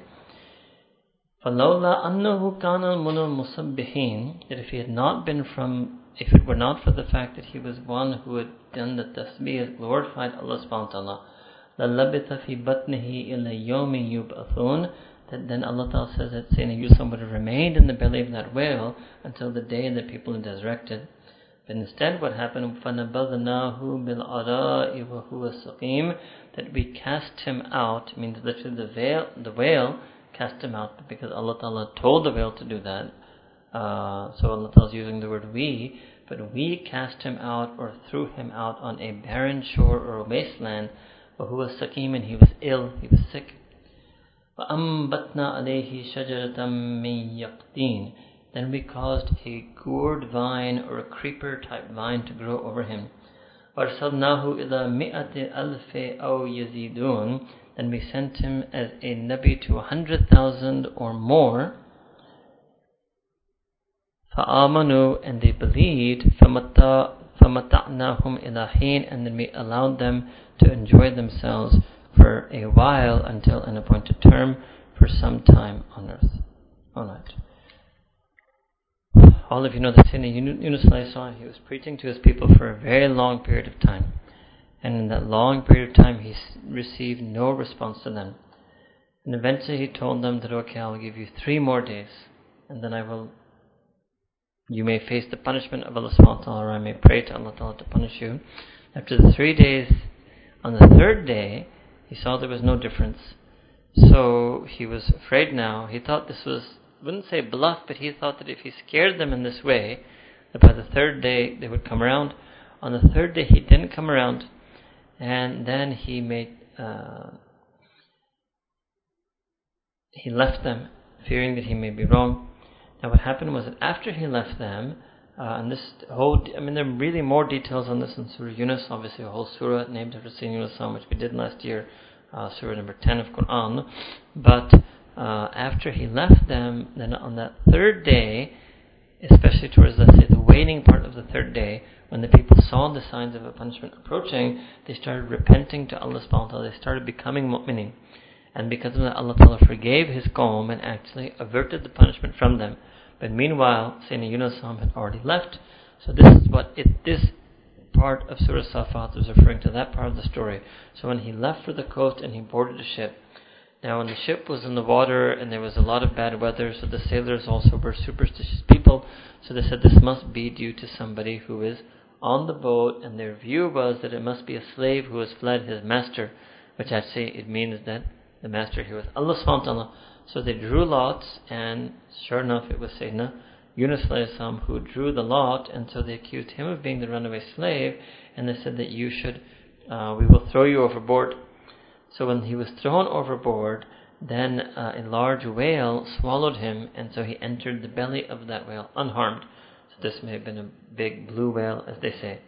But when he was in the belly of the whale, as again you know, Allah Ta'ala mentioned this in Surah Anbiya, Surah 21, verse 87. What did He say? La ilaha illa anta subhanaka inni kuntu min al So He did the tasbih of Allah subhanahu wa ta'ala because of His dhikr, His tasbih, His istighfar, His dua. Then Allah subhanahu wa ta'ala says that we responded to His call, right? And we rescued Him from distress. And what? That then we, Allah Ta'ala commanded the whale to spit out Sayyidina Yunus on the shore. When he was on the shore, he was extremely ill whether he was ill because of exhaustion or lack of food or lack of drink or many things. So Allah subhanahu wa ta'ala caused this creeping vine to grow over him as a shelter for him. and to shade him. Uh, this is what is being referred to over here. Then Allah Ta'ala sent Sayyidina Yunus to another community, which some have said this is the people of Nineveh, close to Mosul. Some of you may know there was a great Hanafi alim by the name of Al-Mosili who was from that same area as well. So here Allah Ta'ala said that it was a nation of either 100,000 people or more, and they believed. They believed, so he was given actually then a community of people who believed in him. So this is the story of Sayyidina Yunus al-Islam. In Surah Yunus we did it in greater detail, and there I had covered the issue that Sayyidina Yunus did not commit any sin, because uh, Maulana Maududi was of the opinion that Sayyidina Yunus committed a sin, and hence he took the position that Anbiya can sin or he was alone in this and he departed from the vast the consensus on this issue that the Anbiya cannot sin. And we will not say that Sayyidina Yunus committed a sin. He made an error in judgment when he decided to uh, leave his people on that third day. Right? Next now, verse 149, Allah subhanahu says that, uh, فَاسْتَفْتِهِمْ لِرَبِّكَ Oh, okay, that ask them, O Nabi ask these people, what is their opinion that should your Rabb, لِرَبِّكَ الْبَنَاتُ وَلَهُمُ الْبَنُونَ that do they like that their Rabb should have daughters and they themselves have sons? This is the mushrikeen of Makkah Mukarramah. They believed in this Lat and Manat and Uzat. They said they were the daughters of Allah. But Allah Ta'ala saying they themselves didn't like to have daughters and when their female babies were born they would kill them, female infanticide. So Allah Ta'ala saying that what type of people are they that they think that it's degrading to them to have daughters and they should only have sons, but when it comes to their Rabb, they ascribe daughters to their Rabbs. Others thought that the angels were female. So Allah Ta'ala says that Am خلقنا الملائكة إناثا وهم شاهدون that have we created the angels as female with them as witness Allah innahum min ifkihim layukulun that indeed no this is just their concocted belief their own falsehood that they have said. waladullah that is it possible that Allah Ta'ala Allah has children. I mean it's being said incredulously the tone is waladullah Allah has children. No. wa innahum lakadibun no undoubtedly indeed they are certainly liars. istafal banati al banin Allah has chosen daughters for himself instead of sons. malakum what is it that ails you? What's the matter with you كيف تحكمون on what basis are you making these decisions أفلا تذكرون do you not take heed will you not reflect أم لكم سلطان مبين or is it that you have some authoritative evidence some proof for what you say فاتوا بكتابكم إن كنتم صادقين so bring literally means bring your produce your scripture or your book if indeed you are speaking truly then another thing they said about Allah subhanahu wa ta'ala وَجَعَلُوا بَيْنَهُ وَبَيْنَ الْجِنَّةِ نَسَبًا that they had fabricated, they imputed a kinship between Allah Ta'ala and the jinnat. وَلَقَدْ عَلِمَتِ الْجِنَّةُ إِنَّهُمْ لَمُحْضَرُونَ And indeed the jinn already know that there's no kinship and they know they will all also be summoned and brought forth and presented in front of Allah subhanahu wa ta'ala. Subhanallah amma yasifun. Allah ta'ala is pure and free and absolved of every single thing that they ascribe and attribute to Him. Illa ibadallah al-mukhlasin. And then again this comes this refrain so the illah is not here, that Allah Ta'ala is free from everything they describe except for what the ibadullah ascribe to Him. It's just another refrain that has been coming that all such people will be gathered in front of Allah Ta'ala and brought forward for punishment, illa ibadullah al-mukhlasin, except those servants and slaves of Allah subhanahu whom He has selected and chosen. So those of you who remember your Arabic, this is an ibadah mahzuf here, right? Uh, mahzuf means that there's uh, khair, those of you understand, understand by that one word. Right? Okay. So these were some of the Allah Ta'ala repudiating many of the different varieties and types of shirk that different people had ascribed to Allah subhanahu wa ta'ala. All of this was to show Allah subhanahu wa ta'ala's tawheed. One thing I was going to comment here is about angels. So some people ask the question, do angels have gender? So first of all, I would say human beings have gender. Jinnat have gender, so they're male jinn, they're female jinn. Are angels, do angels even have gender?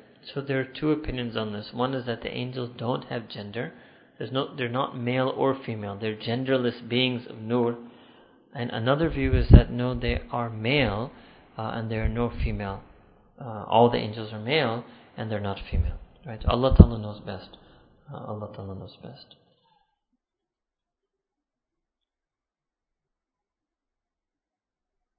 verse 161. فَإِنَّكُمْ وَمَا تَعْبُدُونَ So now here Allah is mentioning that indeed you and whatsoever it is that you worship, meaning Allah, Allah subhanahu wa ta'ala, مَا أَنْتُمْ عَلَيْهِ بِقَادِنِينَ and بِفَاتِنِينَ and this will be nothing, uh, none, none of them, neither you nor anything you worship can avert anyone to take away anyone from Allah subhanahu wa ta'ala. illa man huwa sad jahim, except for that person who is destined to enter the blazing inferno, anyone who is going to uh, you know, but it means that you and what you worship, you cannot seduce anyone or avert anyone or detract anyone away from Allah subhanahu wa ta'ala.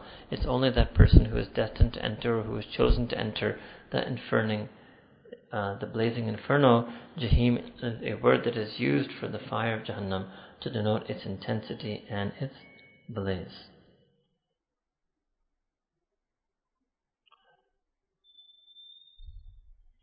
وَمَا مِنَّا إِلَّا لَهُ مَقَامٌ مَعْلُومٌ And here, uh, what it is that the angels say that there is no one of us, the position of each, the maqam of each and every one of us is known.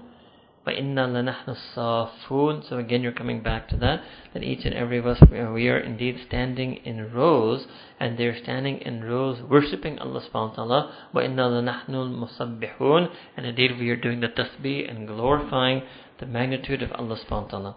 So here Allah is mentioning some qualities of the jinn.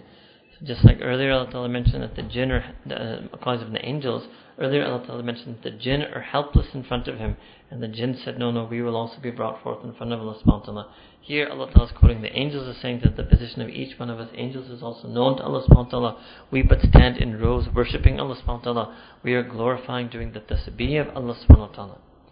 So we are not objects of worship like some of the mushrikeen have taken us, nor are we daughters of Allah subhanahu wa ta'ala like some of the mushrikeen have taken us. We ourselves are worshipful servants of Allah subhanahu wa ta'ala. 167 وَإِن كَانُوا لَيَقُولُونَ لَوْ أَنَّ إِنْدَنَا ذِكْرًا مِنَ الْأَوَّلِينَ In fact, these are the people who said that if only we had had this advice, this admonishment, this dhikra, this reminder from the people who had gone in the past, the earliest people, then لَكُنَّا عِبَادَ اللَّهِ الْمُخْلَصِينَ Then surely we would have become the sincere worshipful servants of Allah subhanahu wa ta'ala. But فَكَفَرُوا بِهِ But instead they disbelieved in it. And number one, it means they disbelieve in Quran, they rejected. فَسَوْفَ يَعْلَمُونَ And soon they will find out, soon they will come to know that it was the truth. What does it mean? They're saying that we would believe in the Quran if we had anything from our forefathers telling us these beliefs, then we would believe in it. If only we had received any belief like that, then we would surely believe in it. This is also Nashar some ulama that one reason why Shaitan led earlier communities to do tahrif al kitab to change their scripture because the scriptures contained in mention of the last prophet, the last deen, right? And so there are certain communities who would not know and who would say that if only we had an advice from it. So the Ahl Kitab had it, but the Mushrikeen didn't have it. The Mushrikeen of Makkah, if they look in whatever their forefathers' texts or their forefathers' poetry, they would just find mention of this idol, that idol, that idol. So we'd say, look, we have nothing. You you should be preaching to the Jews and Christians. Maybe they will accept you as a prophet, because maybe their books have some mention of you, but we, we have nothing. Right? So this is what is being mentioned here. So that's sometimes it happened, uh, and that's also many times when Allah Ta'ala would send another prophet, when any community had corrupted their religious text so significantly that now there was no scope of hidayah in it for them, then Allah Ta'ala would send them a prophet. But the mushrikeen of Makkah didn't even realize that because they didn't accept that their religion and their religious text had been corrupted. So now then Allah subhanahu wa ta'ala says, وَلَقَدْ سَبَقَتْ كَلِمَتُنَا لِعِبَادِنَا الْمُرْسَلِينَ That indeed our decree has already been issued concerning our servants, uh, Ibad al Mursaleen, our servants who we have sent as Anbiya. What does that mean? So that Allah Ta'ala has said in many places, Fat, Allah Ta'ala has decreed victory for them. So the next verse says, إِنَّهُمْ لَهُمُ الْمَنْصُورُونَ That indeed they will be helped means Allah Ta'ala has ordained in Quran, for example, Surah 58 verse 21, Allah Ta'ala says that indeed the messengers will be victorious. In Surah 40 verse 51 coming soon, Allah Ta'ala has mentioned the same thing. So it means that Allah Ta'ala has decreed that the Anbiya will be victorious, they will be assisted. وَإِنَّا جُنْدَ وَإِنَّا جُنْدَنَا لَهُمُ الْغَالِبُونَ And Allah says, indeed, our armies, our party, our forces will be triumphant. So then Allah Ta'ala tells the Prophet ﷺ, فَتَوَلَّى أَنْهُمْ حَتَّى حِينٍ That you should simply avoid and ignore them for a while. وَابْصِرْهُمْ And you should keep watching and observing them. فَسَوْفَ يُبْصِرُونَ And soon they themselves will see. Will see. أَفَبِعَذَابِنَا يَسْتَعْجِلُونَ And do they seek to, is it our punishment that they seek to hasten? فَإِذَا أَنزَلَ بِسَاحَتِهِمْ فَسَاءَ الصَّبَاحُ الْمُنذَرِينَ And when it descends, that punishment descends on them in their midst into their arena, then miserable will the morning dawn on them. It will be an evil dawning of the morning for them. For who? Al-Mundarin, for those who had been warned. That means they were warned, but they failed to heed that warning. And then again Allah says, وَتَوَلَّى أَنْهُمْ حَتَّى حِينٍ That just leave and ignore them, avoid them for a while. وَأَبْصِرْ فَسَوْفَ يُبْصِرُونَ And you keep watching them, observe them, for they will themselves see. Right? All of the Anbiya, and here this, these next ayahs that we recited referring to the battles of the Anbiya. So that whenever the Anbiya fought battles against the kuffar, ultimately at the end the Anbiya were always victorious, uh, even if they may have suffered a temporary defeat. It's only certain rare cases like the Anbiya who were killed by the Bani Israel that Allah subhanahu allowed communities to outright kill the Anbiya and because it was such an extreme thing that's why Allah mentioned that so many times in Surah Baqarah when He was chastising the Bani Israel. But otherwise it is Allah subhanahu wa ta'ala's sunnah to send His help and victory on the Anbiya and this is something that we see in the own seerah of the Prophet and Sahaba whether in Badr and even Uhud was just a slight momentary defeat, but then again it became a victory. We saw Battle of Ahzab, which the Muslims won, and obviously then Fatih Makkah, etc., etc. The next verses then uh, is Allah subhanahu concludes this verse Safat, and, and, this is a consolation to the Prophet also that ignore them and avoid them and wait and watch, for surely they themselves will see. So Allah subhanahu wa was telling the Prophet you should just wait, and victory will be yours. And anyone who is familiar with Sirah can see that's exactly the summary of what happened and what Nabi Karim Sassam did. Verse 180 to 182. Subhan Rabbika Rabbil Izzati Amma Yasifun. That your Rabb is Subhan. He, glory be to your Rabb, the Rabb of Izzah, the Rabb of all honor, the Rabb of all power. He is exalted and pure, far above and beyond Amma Yasifun, what they attribute and ascribe to Him. وَسَلَامٌ عَلَى الْمُرْسَلِينَ And salam and may peace be unto all of the messengers and prophets. وَالْحَمْدُ لِلَّهِ رَبِّ الْعَالَمِينَ And all praise and praise itself belongs to Allah Ta'ala alone. That Allah Ta'ala who is Rabb of the Alameen, who is Rabb of all of the universes.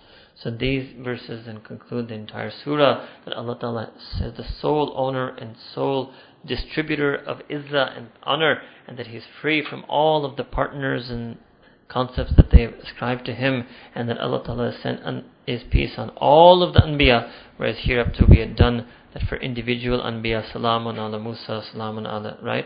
And here Allah Ta'ala has ended with Assalam on all of the Anbiya wal Mursalun and that all Hamd belongs to Allah Subhanahu wa Ta'ala. Surah Sad is Surah number 38. أعوذ بالله من الشيطان الرجيم بسم الله الرحمن الرحيم صاد والقرآن ذي الذكر صاد Again, this is a huruf muqatta'at and Allah Ta'ala knows best what it means. Well, Quran is the dhikr, that the Quran al Kareem is a book of remembrance, a full of reminder, full of advice and counsel. But, بَالَّذِينَ كَفْرُوا فِي إِزَّةٍ وَشِقَاقٍ And indeed those who uh, disbelieve, they are arrogant. Uh, izzat here doesn't mean the good sense of honor your izzat here means their proudful arrogance. It's their pride and their shiqaq. And really, izzat here you can think of this as their tribal pride. It's like their tribalistic pride, due to which they're disbelieving. And shiqaq, they're divisive and they're in conflict with the truth.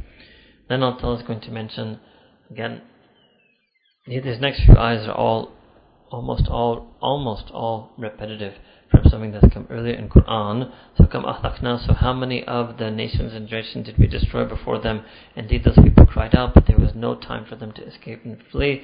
Verse number four, so are they surprised that a warner has come from amongst them. They thought it strange that a warner came to them from their own very midst. And so those who disbelieve, they used to say that this is a lying conjurer, this is a magician, sahirun, magician, kadhab, a liar. Ilahu wahida that has he made all of the deities into one God. So this is what the mushrikeen thought about the Anbiya, that we believe in many gods and he's combined them all into one God himself. He is telling a lie. Hada la shay'un ujab, that indeed this is ujab, like you would say ajib, from ujab, this is an astonishing thing. So for them, they found the Tawheed incredulous. They were amazed that instead of multiple gods, there actually is going to be just one God. One talak al mala'u minhum. So then their chiefs of those tribes and their elders, they amongst them, uh, what did they say?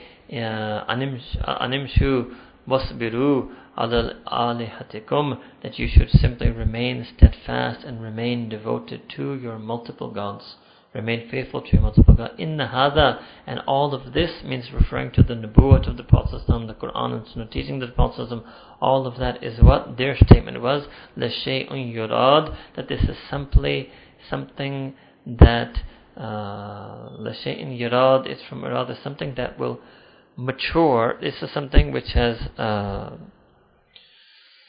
something purposeful or something that uh, one could say something devised and something can talk to it, but it also means something that's purposeful. Let's see, what does he say over here for this? So leave the Prophet and stay from under This call of the Prophet is surely something designed. Okay, designed for his personal benefit. So something d- designed, something that he has intended for his own ultimate self-purpose. That is what they would say to them. ما سمعنا بهذا في الملة الآخرة and we have not heard about this in any other millah. Millah can mean any other creed, any other civilization, any other people. So, what does it mean that they would tell, the elders would tell the junior mushrikin of Makkah that we haven't heard any such thing from any other community, right? Um, in hada illa ikhtilaf, and this is nothing other than, you can say ikhtilaf is fabrication, ikhtilaf can also mean something that is uh, disputed, is put here that is nothing but a false invention. Alright, verse number 8. Is it believable that the message of advice has been sent down to him alone from among all of us? The fact is that they are in doubt about my message. Rather, they have not yet tasted my punishment. Or is it that they have the treasures of the mercy of your Rabb, Al Aziz, is it that they أو لهم ملك السماوات والأرض وما بينهما فليرتقوا في الأسباب or does the kingdom of the heavens and do they have possess the kingdom of the heavens and the earth and all between them if that is the case then what they should do they should literally mean they should climb up to the skies and the heavens if they claim that that is the kingdom that they have here that Allah Ta'ala mentions that even before that uh, sorry jundum ma hunalika mahzumum min al-ahzab, this is referring to previous nations, right? That indeed here in Makkah Mukarramah, there is an army of people uh, who are from the defeated hordes, means they are like from the previous azab, the previous communities who have been finished, who have been vanquished from before. And who are those people before? كذبت قبلهم قوم نوح there and indeed the people before them, the people of Nuh alayhi falsified and denied their prophets. وَآدَمْ وَفِرْعَوْنَ وَذُلْ أَوْتَادٍ And indeed people of Ad and people of Fir'aun and Dhul Autad literally means the people of the pegs. So let me explain to you who that is, the people of the stakes. First of all, all of this are warnings for those who reject Tawheed and reject Risala. One thing that happened was that Sayyidina, when Sayyidina Rasulullah's uncle, Sayyidina Abu Talib, uh, he fell ill, so the Quraysh went to go see him. And when he was there, and the Prophet also was there to go tend to him, so the Quraysh then complained to him about his nephew, who he had guaranteed with his protection. Right? This is a special protection Abu Talib had given his nephew in front of the Quraysh, and if anybody harms him, they would have to face his uh, recompense. So then Abu Talib told him that, Oh my nephew, what is it that you want of these people?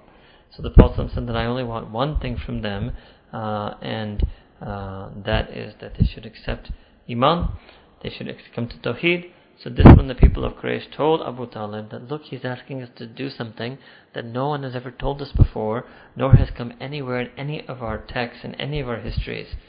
So Abu Talib told them that if you want them to recite just this one word from them and uh, the Prophet said yes I just want them to recite this one kalima not word one kalima from them La ilaha illallah this one sentence.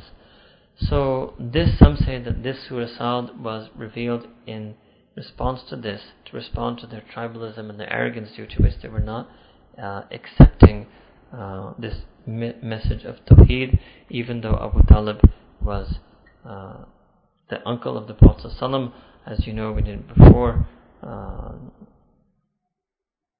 He remained uh, close to the Quraysh, let's put it that way. The concept of Tawheed means, right, and so to be fair a little bit, this is what people would think to be fair, the concept of Tawheed would be difficult for mushrikeen to accept. And as we mentioned to you earlier, Tawheed is in the fitrat of every insan.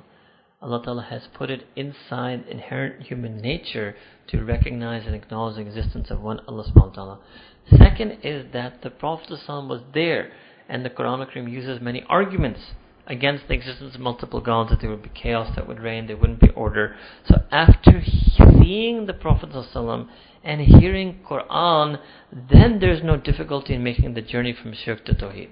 And that is still there today, that anybody who receives the message of Deen of Islam, once they have received that message and have that knowledge, then if they don't make that journey from shirk to tawheed, it is something that is merely a stubbornness on their part. Right? Okay, then when the Christians said that we have never heard about this, uh, sorry, when the Mushrikeen said that we have never heard about this concept, so some ulama have taken that this is a proof that the Christianity at that time, the Christians were Ahl Kitab, were believers in Trinity, were believers that Isa Islam is the Son of Allah and is part of Allah, that even Mushrikeen did not view Ahl Kitab to be Ahl Tawheed, that itself is a proof that the Ahl Kitab had gone far from the teaching of Tawheed. Right?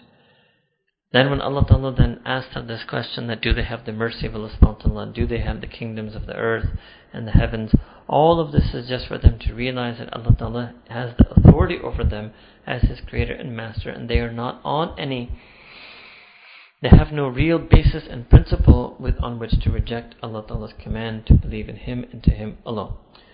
Then Allah Ta'ala mentions that here in Makkah Mukarramah there is an army of people who are from the defeated hordes so what is that? These are the people of Makkah Mukarramah who are going against the Prophet Sallallahu Alaihi Wasallam.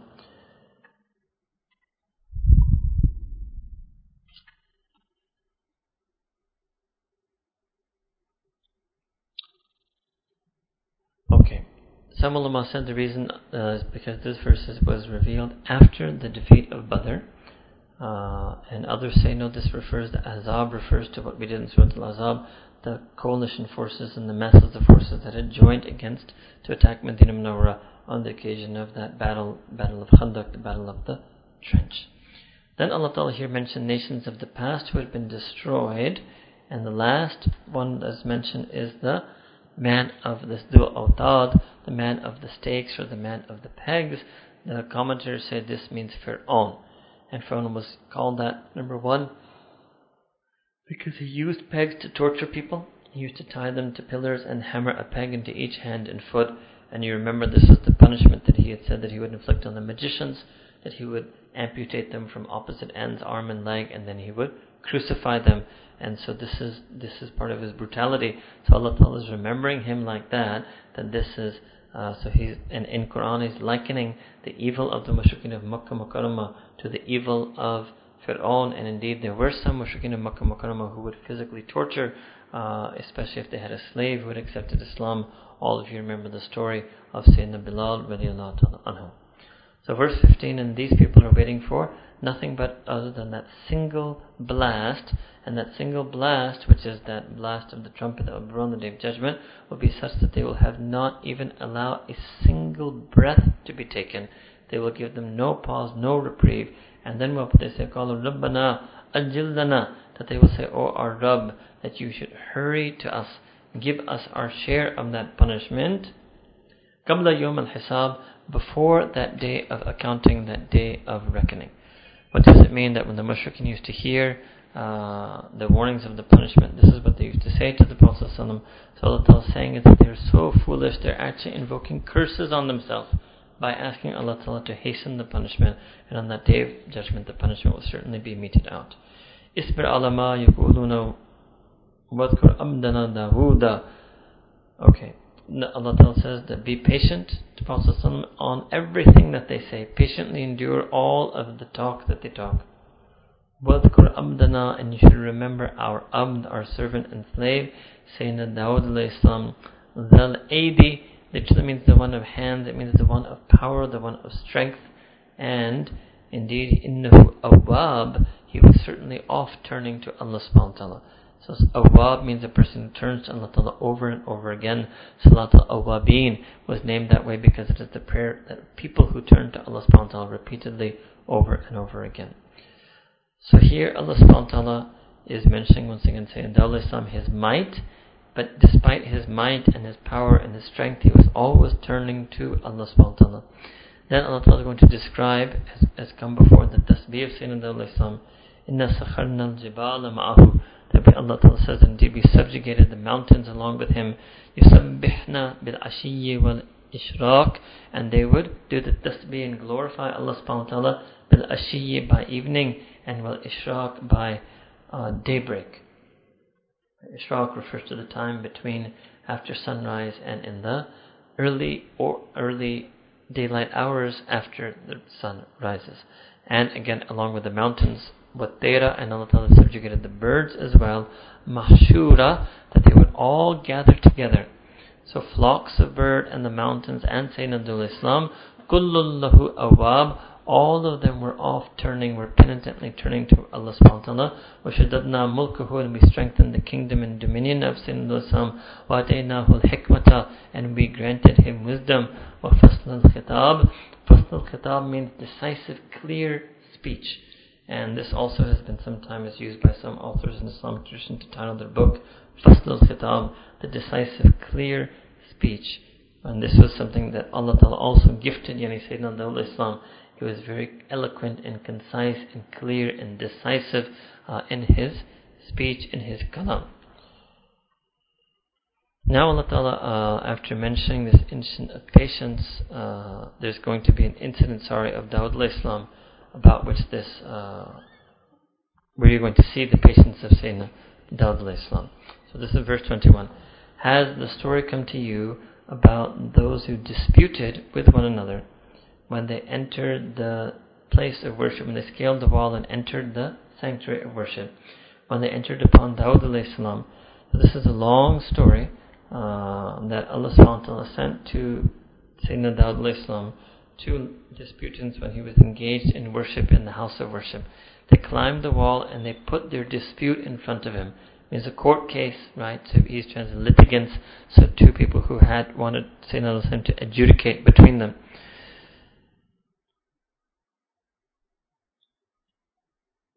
So when they entered Iddakhalu ala Dawuda, so when they entered upon Dawud he became alarmed at their presence.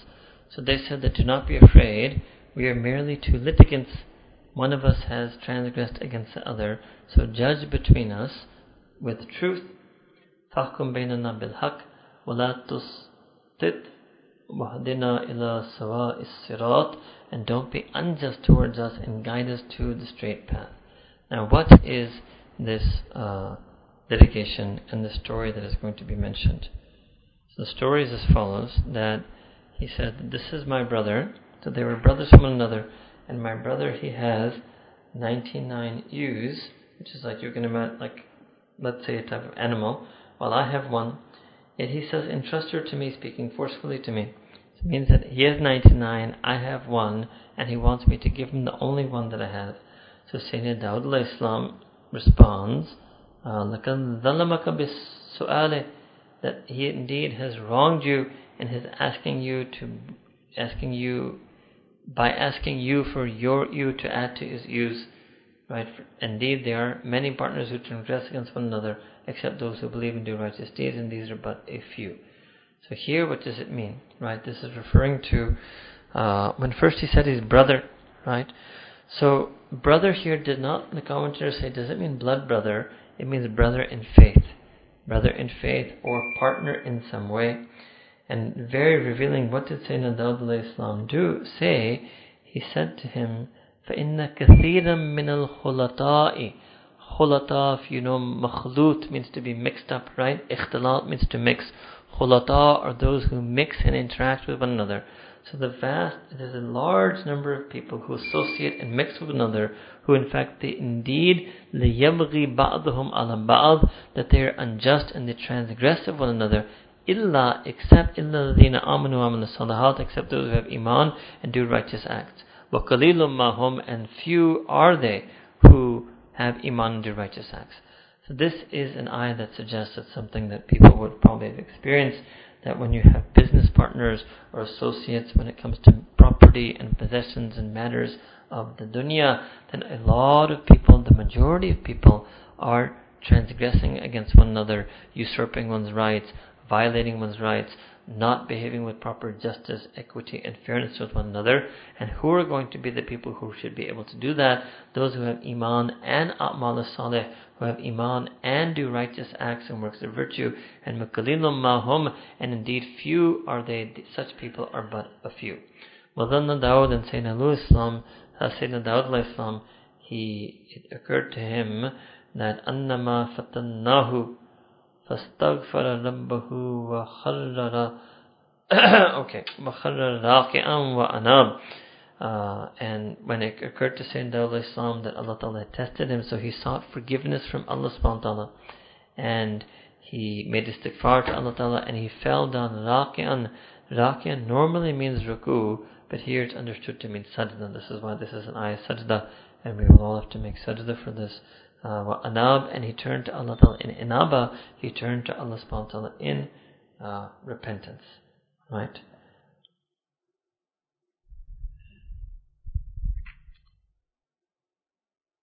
Okay. What does that mean? Right. So he exercises his patient. Number one, what was the problem? The mistake, why does he make istighfar? Because Sayyidina Dawud only listened to one side of the story. So one person, two, when you have two litigants, you're supposed to listen to both sides of the story. So one side said that he's trying to take the one forcefully from me. He didn't let the other side speak and he issued his decree and he said this is wrong. So when he realized that this was a test, and Allah was testing him. That even if he's caught, I mean, how much hikmah do you have?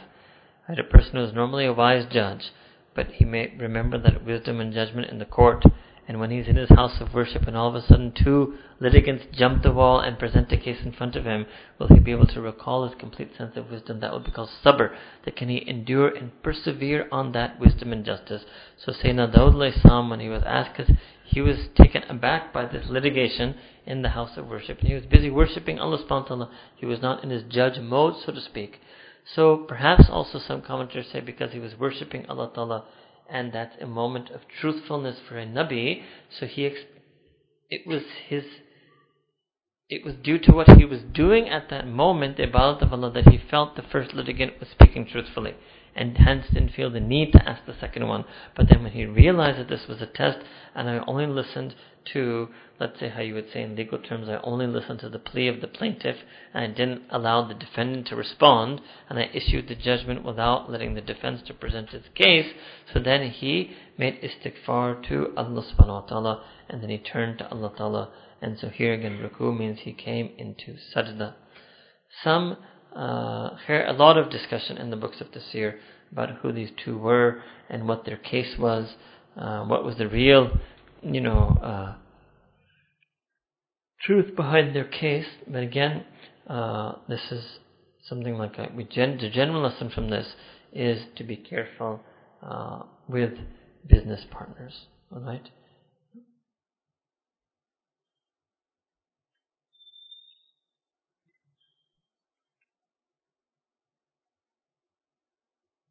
Okay Verse number 26. Oh, sorry, verse, I skipped verse 25. فَغَفَرْنَا لَهُ ذَلِكَ And Allah says, indeed we forgave Sayyidina Dawud Sam for that. وَإِنَّ لَهُ إِنْدَنَا And indeed Sayyidina Dawud Sam has with us لَزُلْفَى وَحُسْنَ مَآب. The Zulfa means he has a very close, intimate rank with us Allah Ta'ala has given a place of nearness in our presence. Wa Ma'ab, and Allah will give him the most favorable return, the excellent return to Allah subhanahu wa ta'ala. So here it means that Allah subhanahu wa ta'ala forgave, not because Sayyidina Abdullah made a sin, but forgave that error on his part that he decided on that case without listening to both sides. And then Allah Ta'ala then proclaims to him after forgiving him, Ya Dawuda, O Dawud Laysam, Inna ja'alnaka khalifatan fil ard. Indeed we have made you our vice regent, representative, deputy on earth. فَأَحْكُمْ بَيْنَ النَّاسِ بِالْحَقِّ And you should judge and decide and adjudicate amongst people bilhaq by way of truth. وَلَا تَتَّبِعِ الْهَوَىٰ And you should not follow anything that merely occurs to you or mere fancies or conjecture. فَيُذِلَّكَ عَنْ سَبِيلِ اللَّهِ Because your mere conjecture may actually divert you from the path of Allah Ta'ala, from judging according to the will and wish of Allah subhanahu wa ta'ala. إِنَّ الَّذِينَ يُذِلُّونَ عَنْ سَبِيلِ اللَّهِ And indeed those who have been astray from the path of Allah subhanahu wa ta'ala, لَهُمْ أَذَابٌ شَدِيدٌ بِمَا نَسُوا يَوْمَ الْحِسَابِ That they will be afflicted with a ter- terrific and tremendous punishment on the day of judgment because of what they have forgotten. Okay, so here Allah subhanahu wa ta'ala uh, is mentioning uh, that a person should not make a decision on the basis. Here, hawa doesn't mean carnal passions. Here, hawa means basically, it doesn't mean desire, it means on hunch. Don't decide on the basis of hunch or conjecture or speculation, uh, because many times that will also lead you astray from the path of Allah subhanahu wa ta'ala. And certainly this is also an ayah for any judge in this world who passes a judgment against the laws of Islam or accepts bribes or corruptions or nepotism or favoritism or all of the things that people are guilty of. They do anything other than haqq. So that could also be, I mean, not not for Sayyidina Dawud Islam, but generally Allah Ta'ala can also be issuing this ruling. How should judges and magistrates pass a judge? Pass judgment, so that should not be based on their hawa, that should not be based on tribalism or nepotism or favoritism or any other such thing. And lastly, then Allah Ta'ala said, uh, Indeed, those who uh, stray from the path of Allah subhanahu wa ta'ala, they will get a terrible punishment on the day of judgment for leaving Allah subhanahu wa ta'ala's way, leaving the deen of Allah subhanahu wa ta'ala, leaving His teachings. Alright, so we stop over here on Surah Sad, Surah number 38. We resume on Surah 38, verse 27. Inshallah, when we come. When We meet tomorrow, inshallah. And tomorrow we have a very important surah that is coming also, and a very beautifully recited surah as well, uh, Surah Al-Zumar. Alright? Inshallah, we'll do that tomorrow. وآخر دعوانا أن الحمد لله رب العالمين سبحان ربنا وحمد اللهم صل على سيدنا محمد وعلى آل سيدنا محمد وبارك وسلم ربنا ظلمنا أنفسنا وإن لم تغفر لنا وترحمنا لنكونن من الخاسرين Ya Allah, Ya Rabbi Kareem, Ya Allah, we ask that you put the nur of every ayah of Quran into our heart, the nur of every sunnah of Nabi Kareem Sassam into our heart. Ya Allah, Rabbi Kareem, we ask that you increase us in our ilm of Quran, our amal on Quran, our ishq of Quran, our hamal of Quran, our nash of Quran, our khidmat of Quran, our ihya of Quran, our tajdeed of Quran. And Ya Allah, Rabbi Kareem, every single thing in our deen that our Quran Kareem has pointed us to. Ya Allah, when you have told us in Quran to follow the Anbiya and Mursaleen, to follow the Siddiqeen, the Shuhada, the Salihin, the Ulama, the Awliya. Ya Rabbi Kareem, let us hearts be attached to all of those to whom you wish our hearts to be attached and whom you have mentioned in Quran. Ya Rahman, Ya Rahim, Rabbi Kfir Warhamma Anta Khairul Rahimeen, wa sallallahu ta'ala ala habibihi Sayyidina Muhammad wa ala alihi wa sahbihi ajma'een, bi rahmatika ya Arhamar Rahimeen.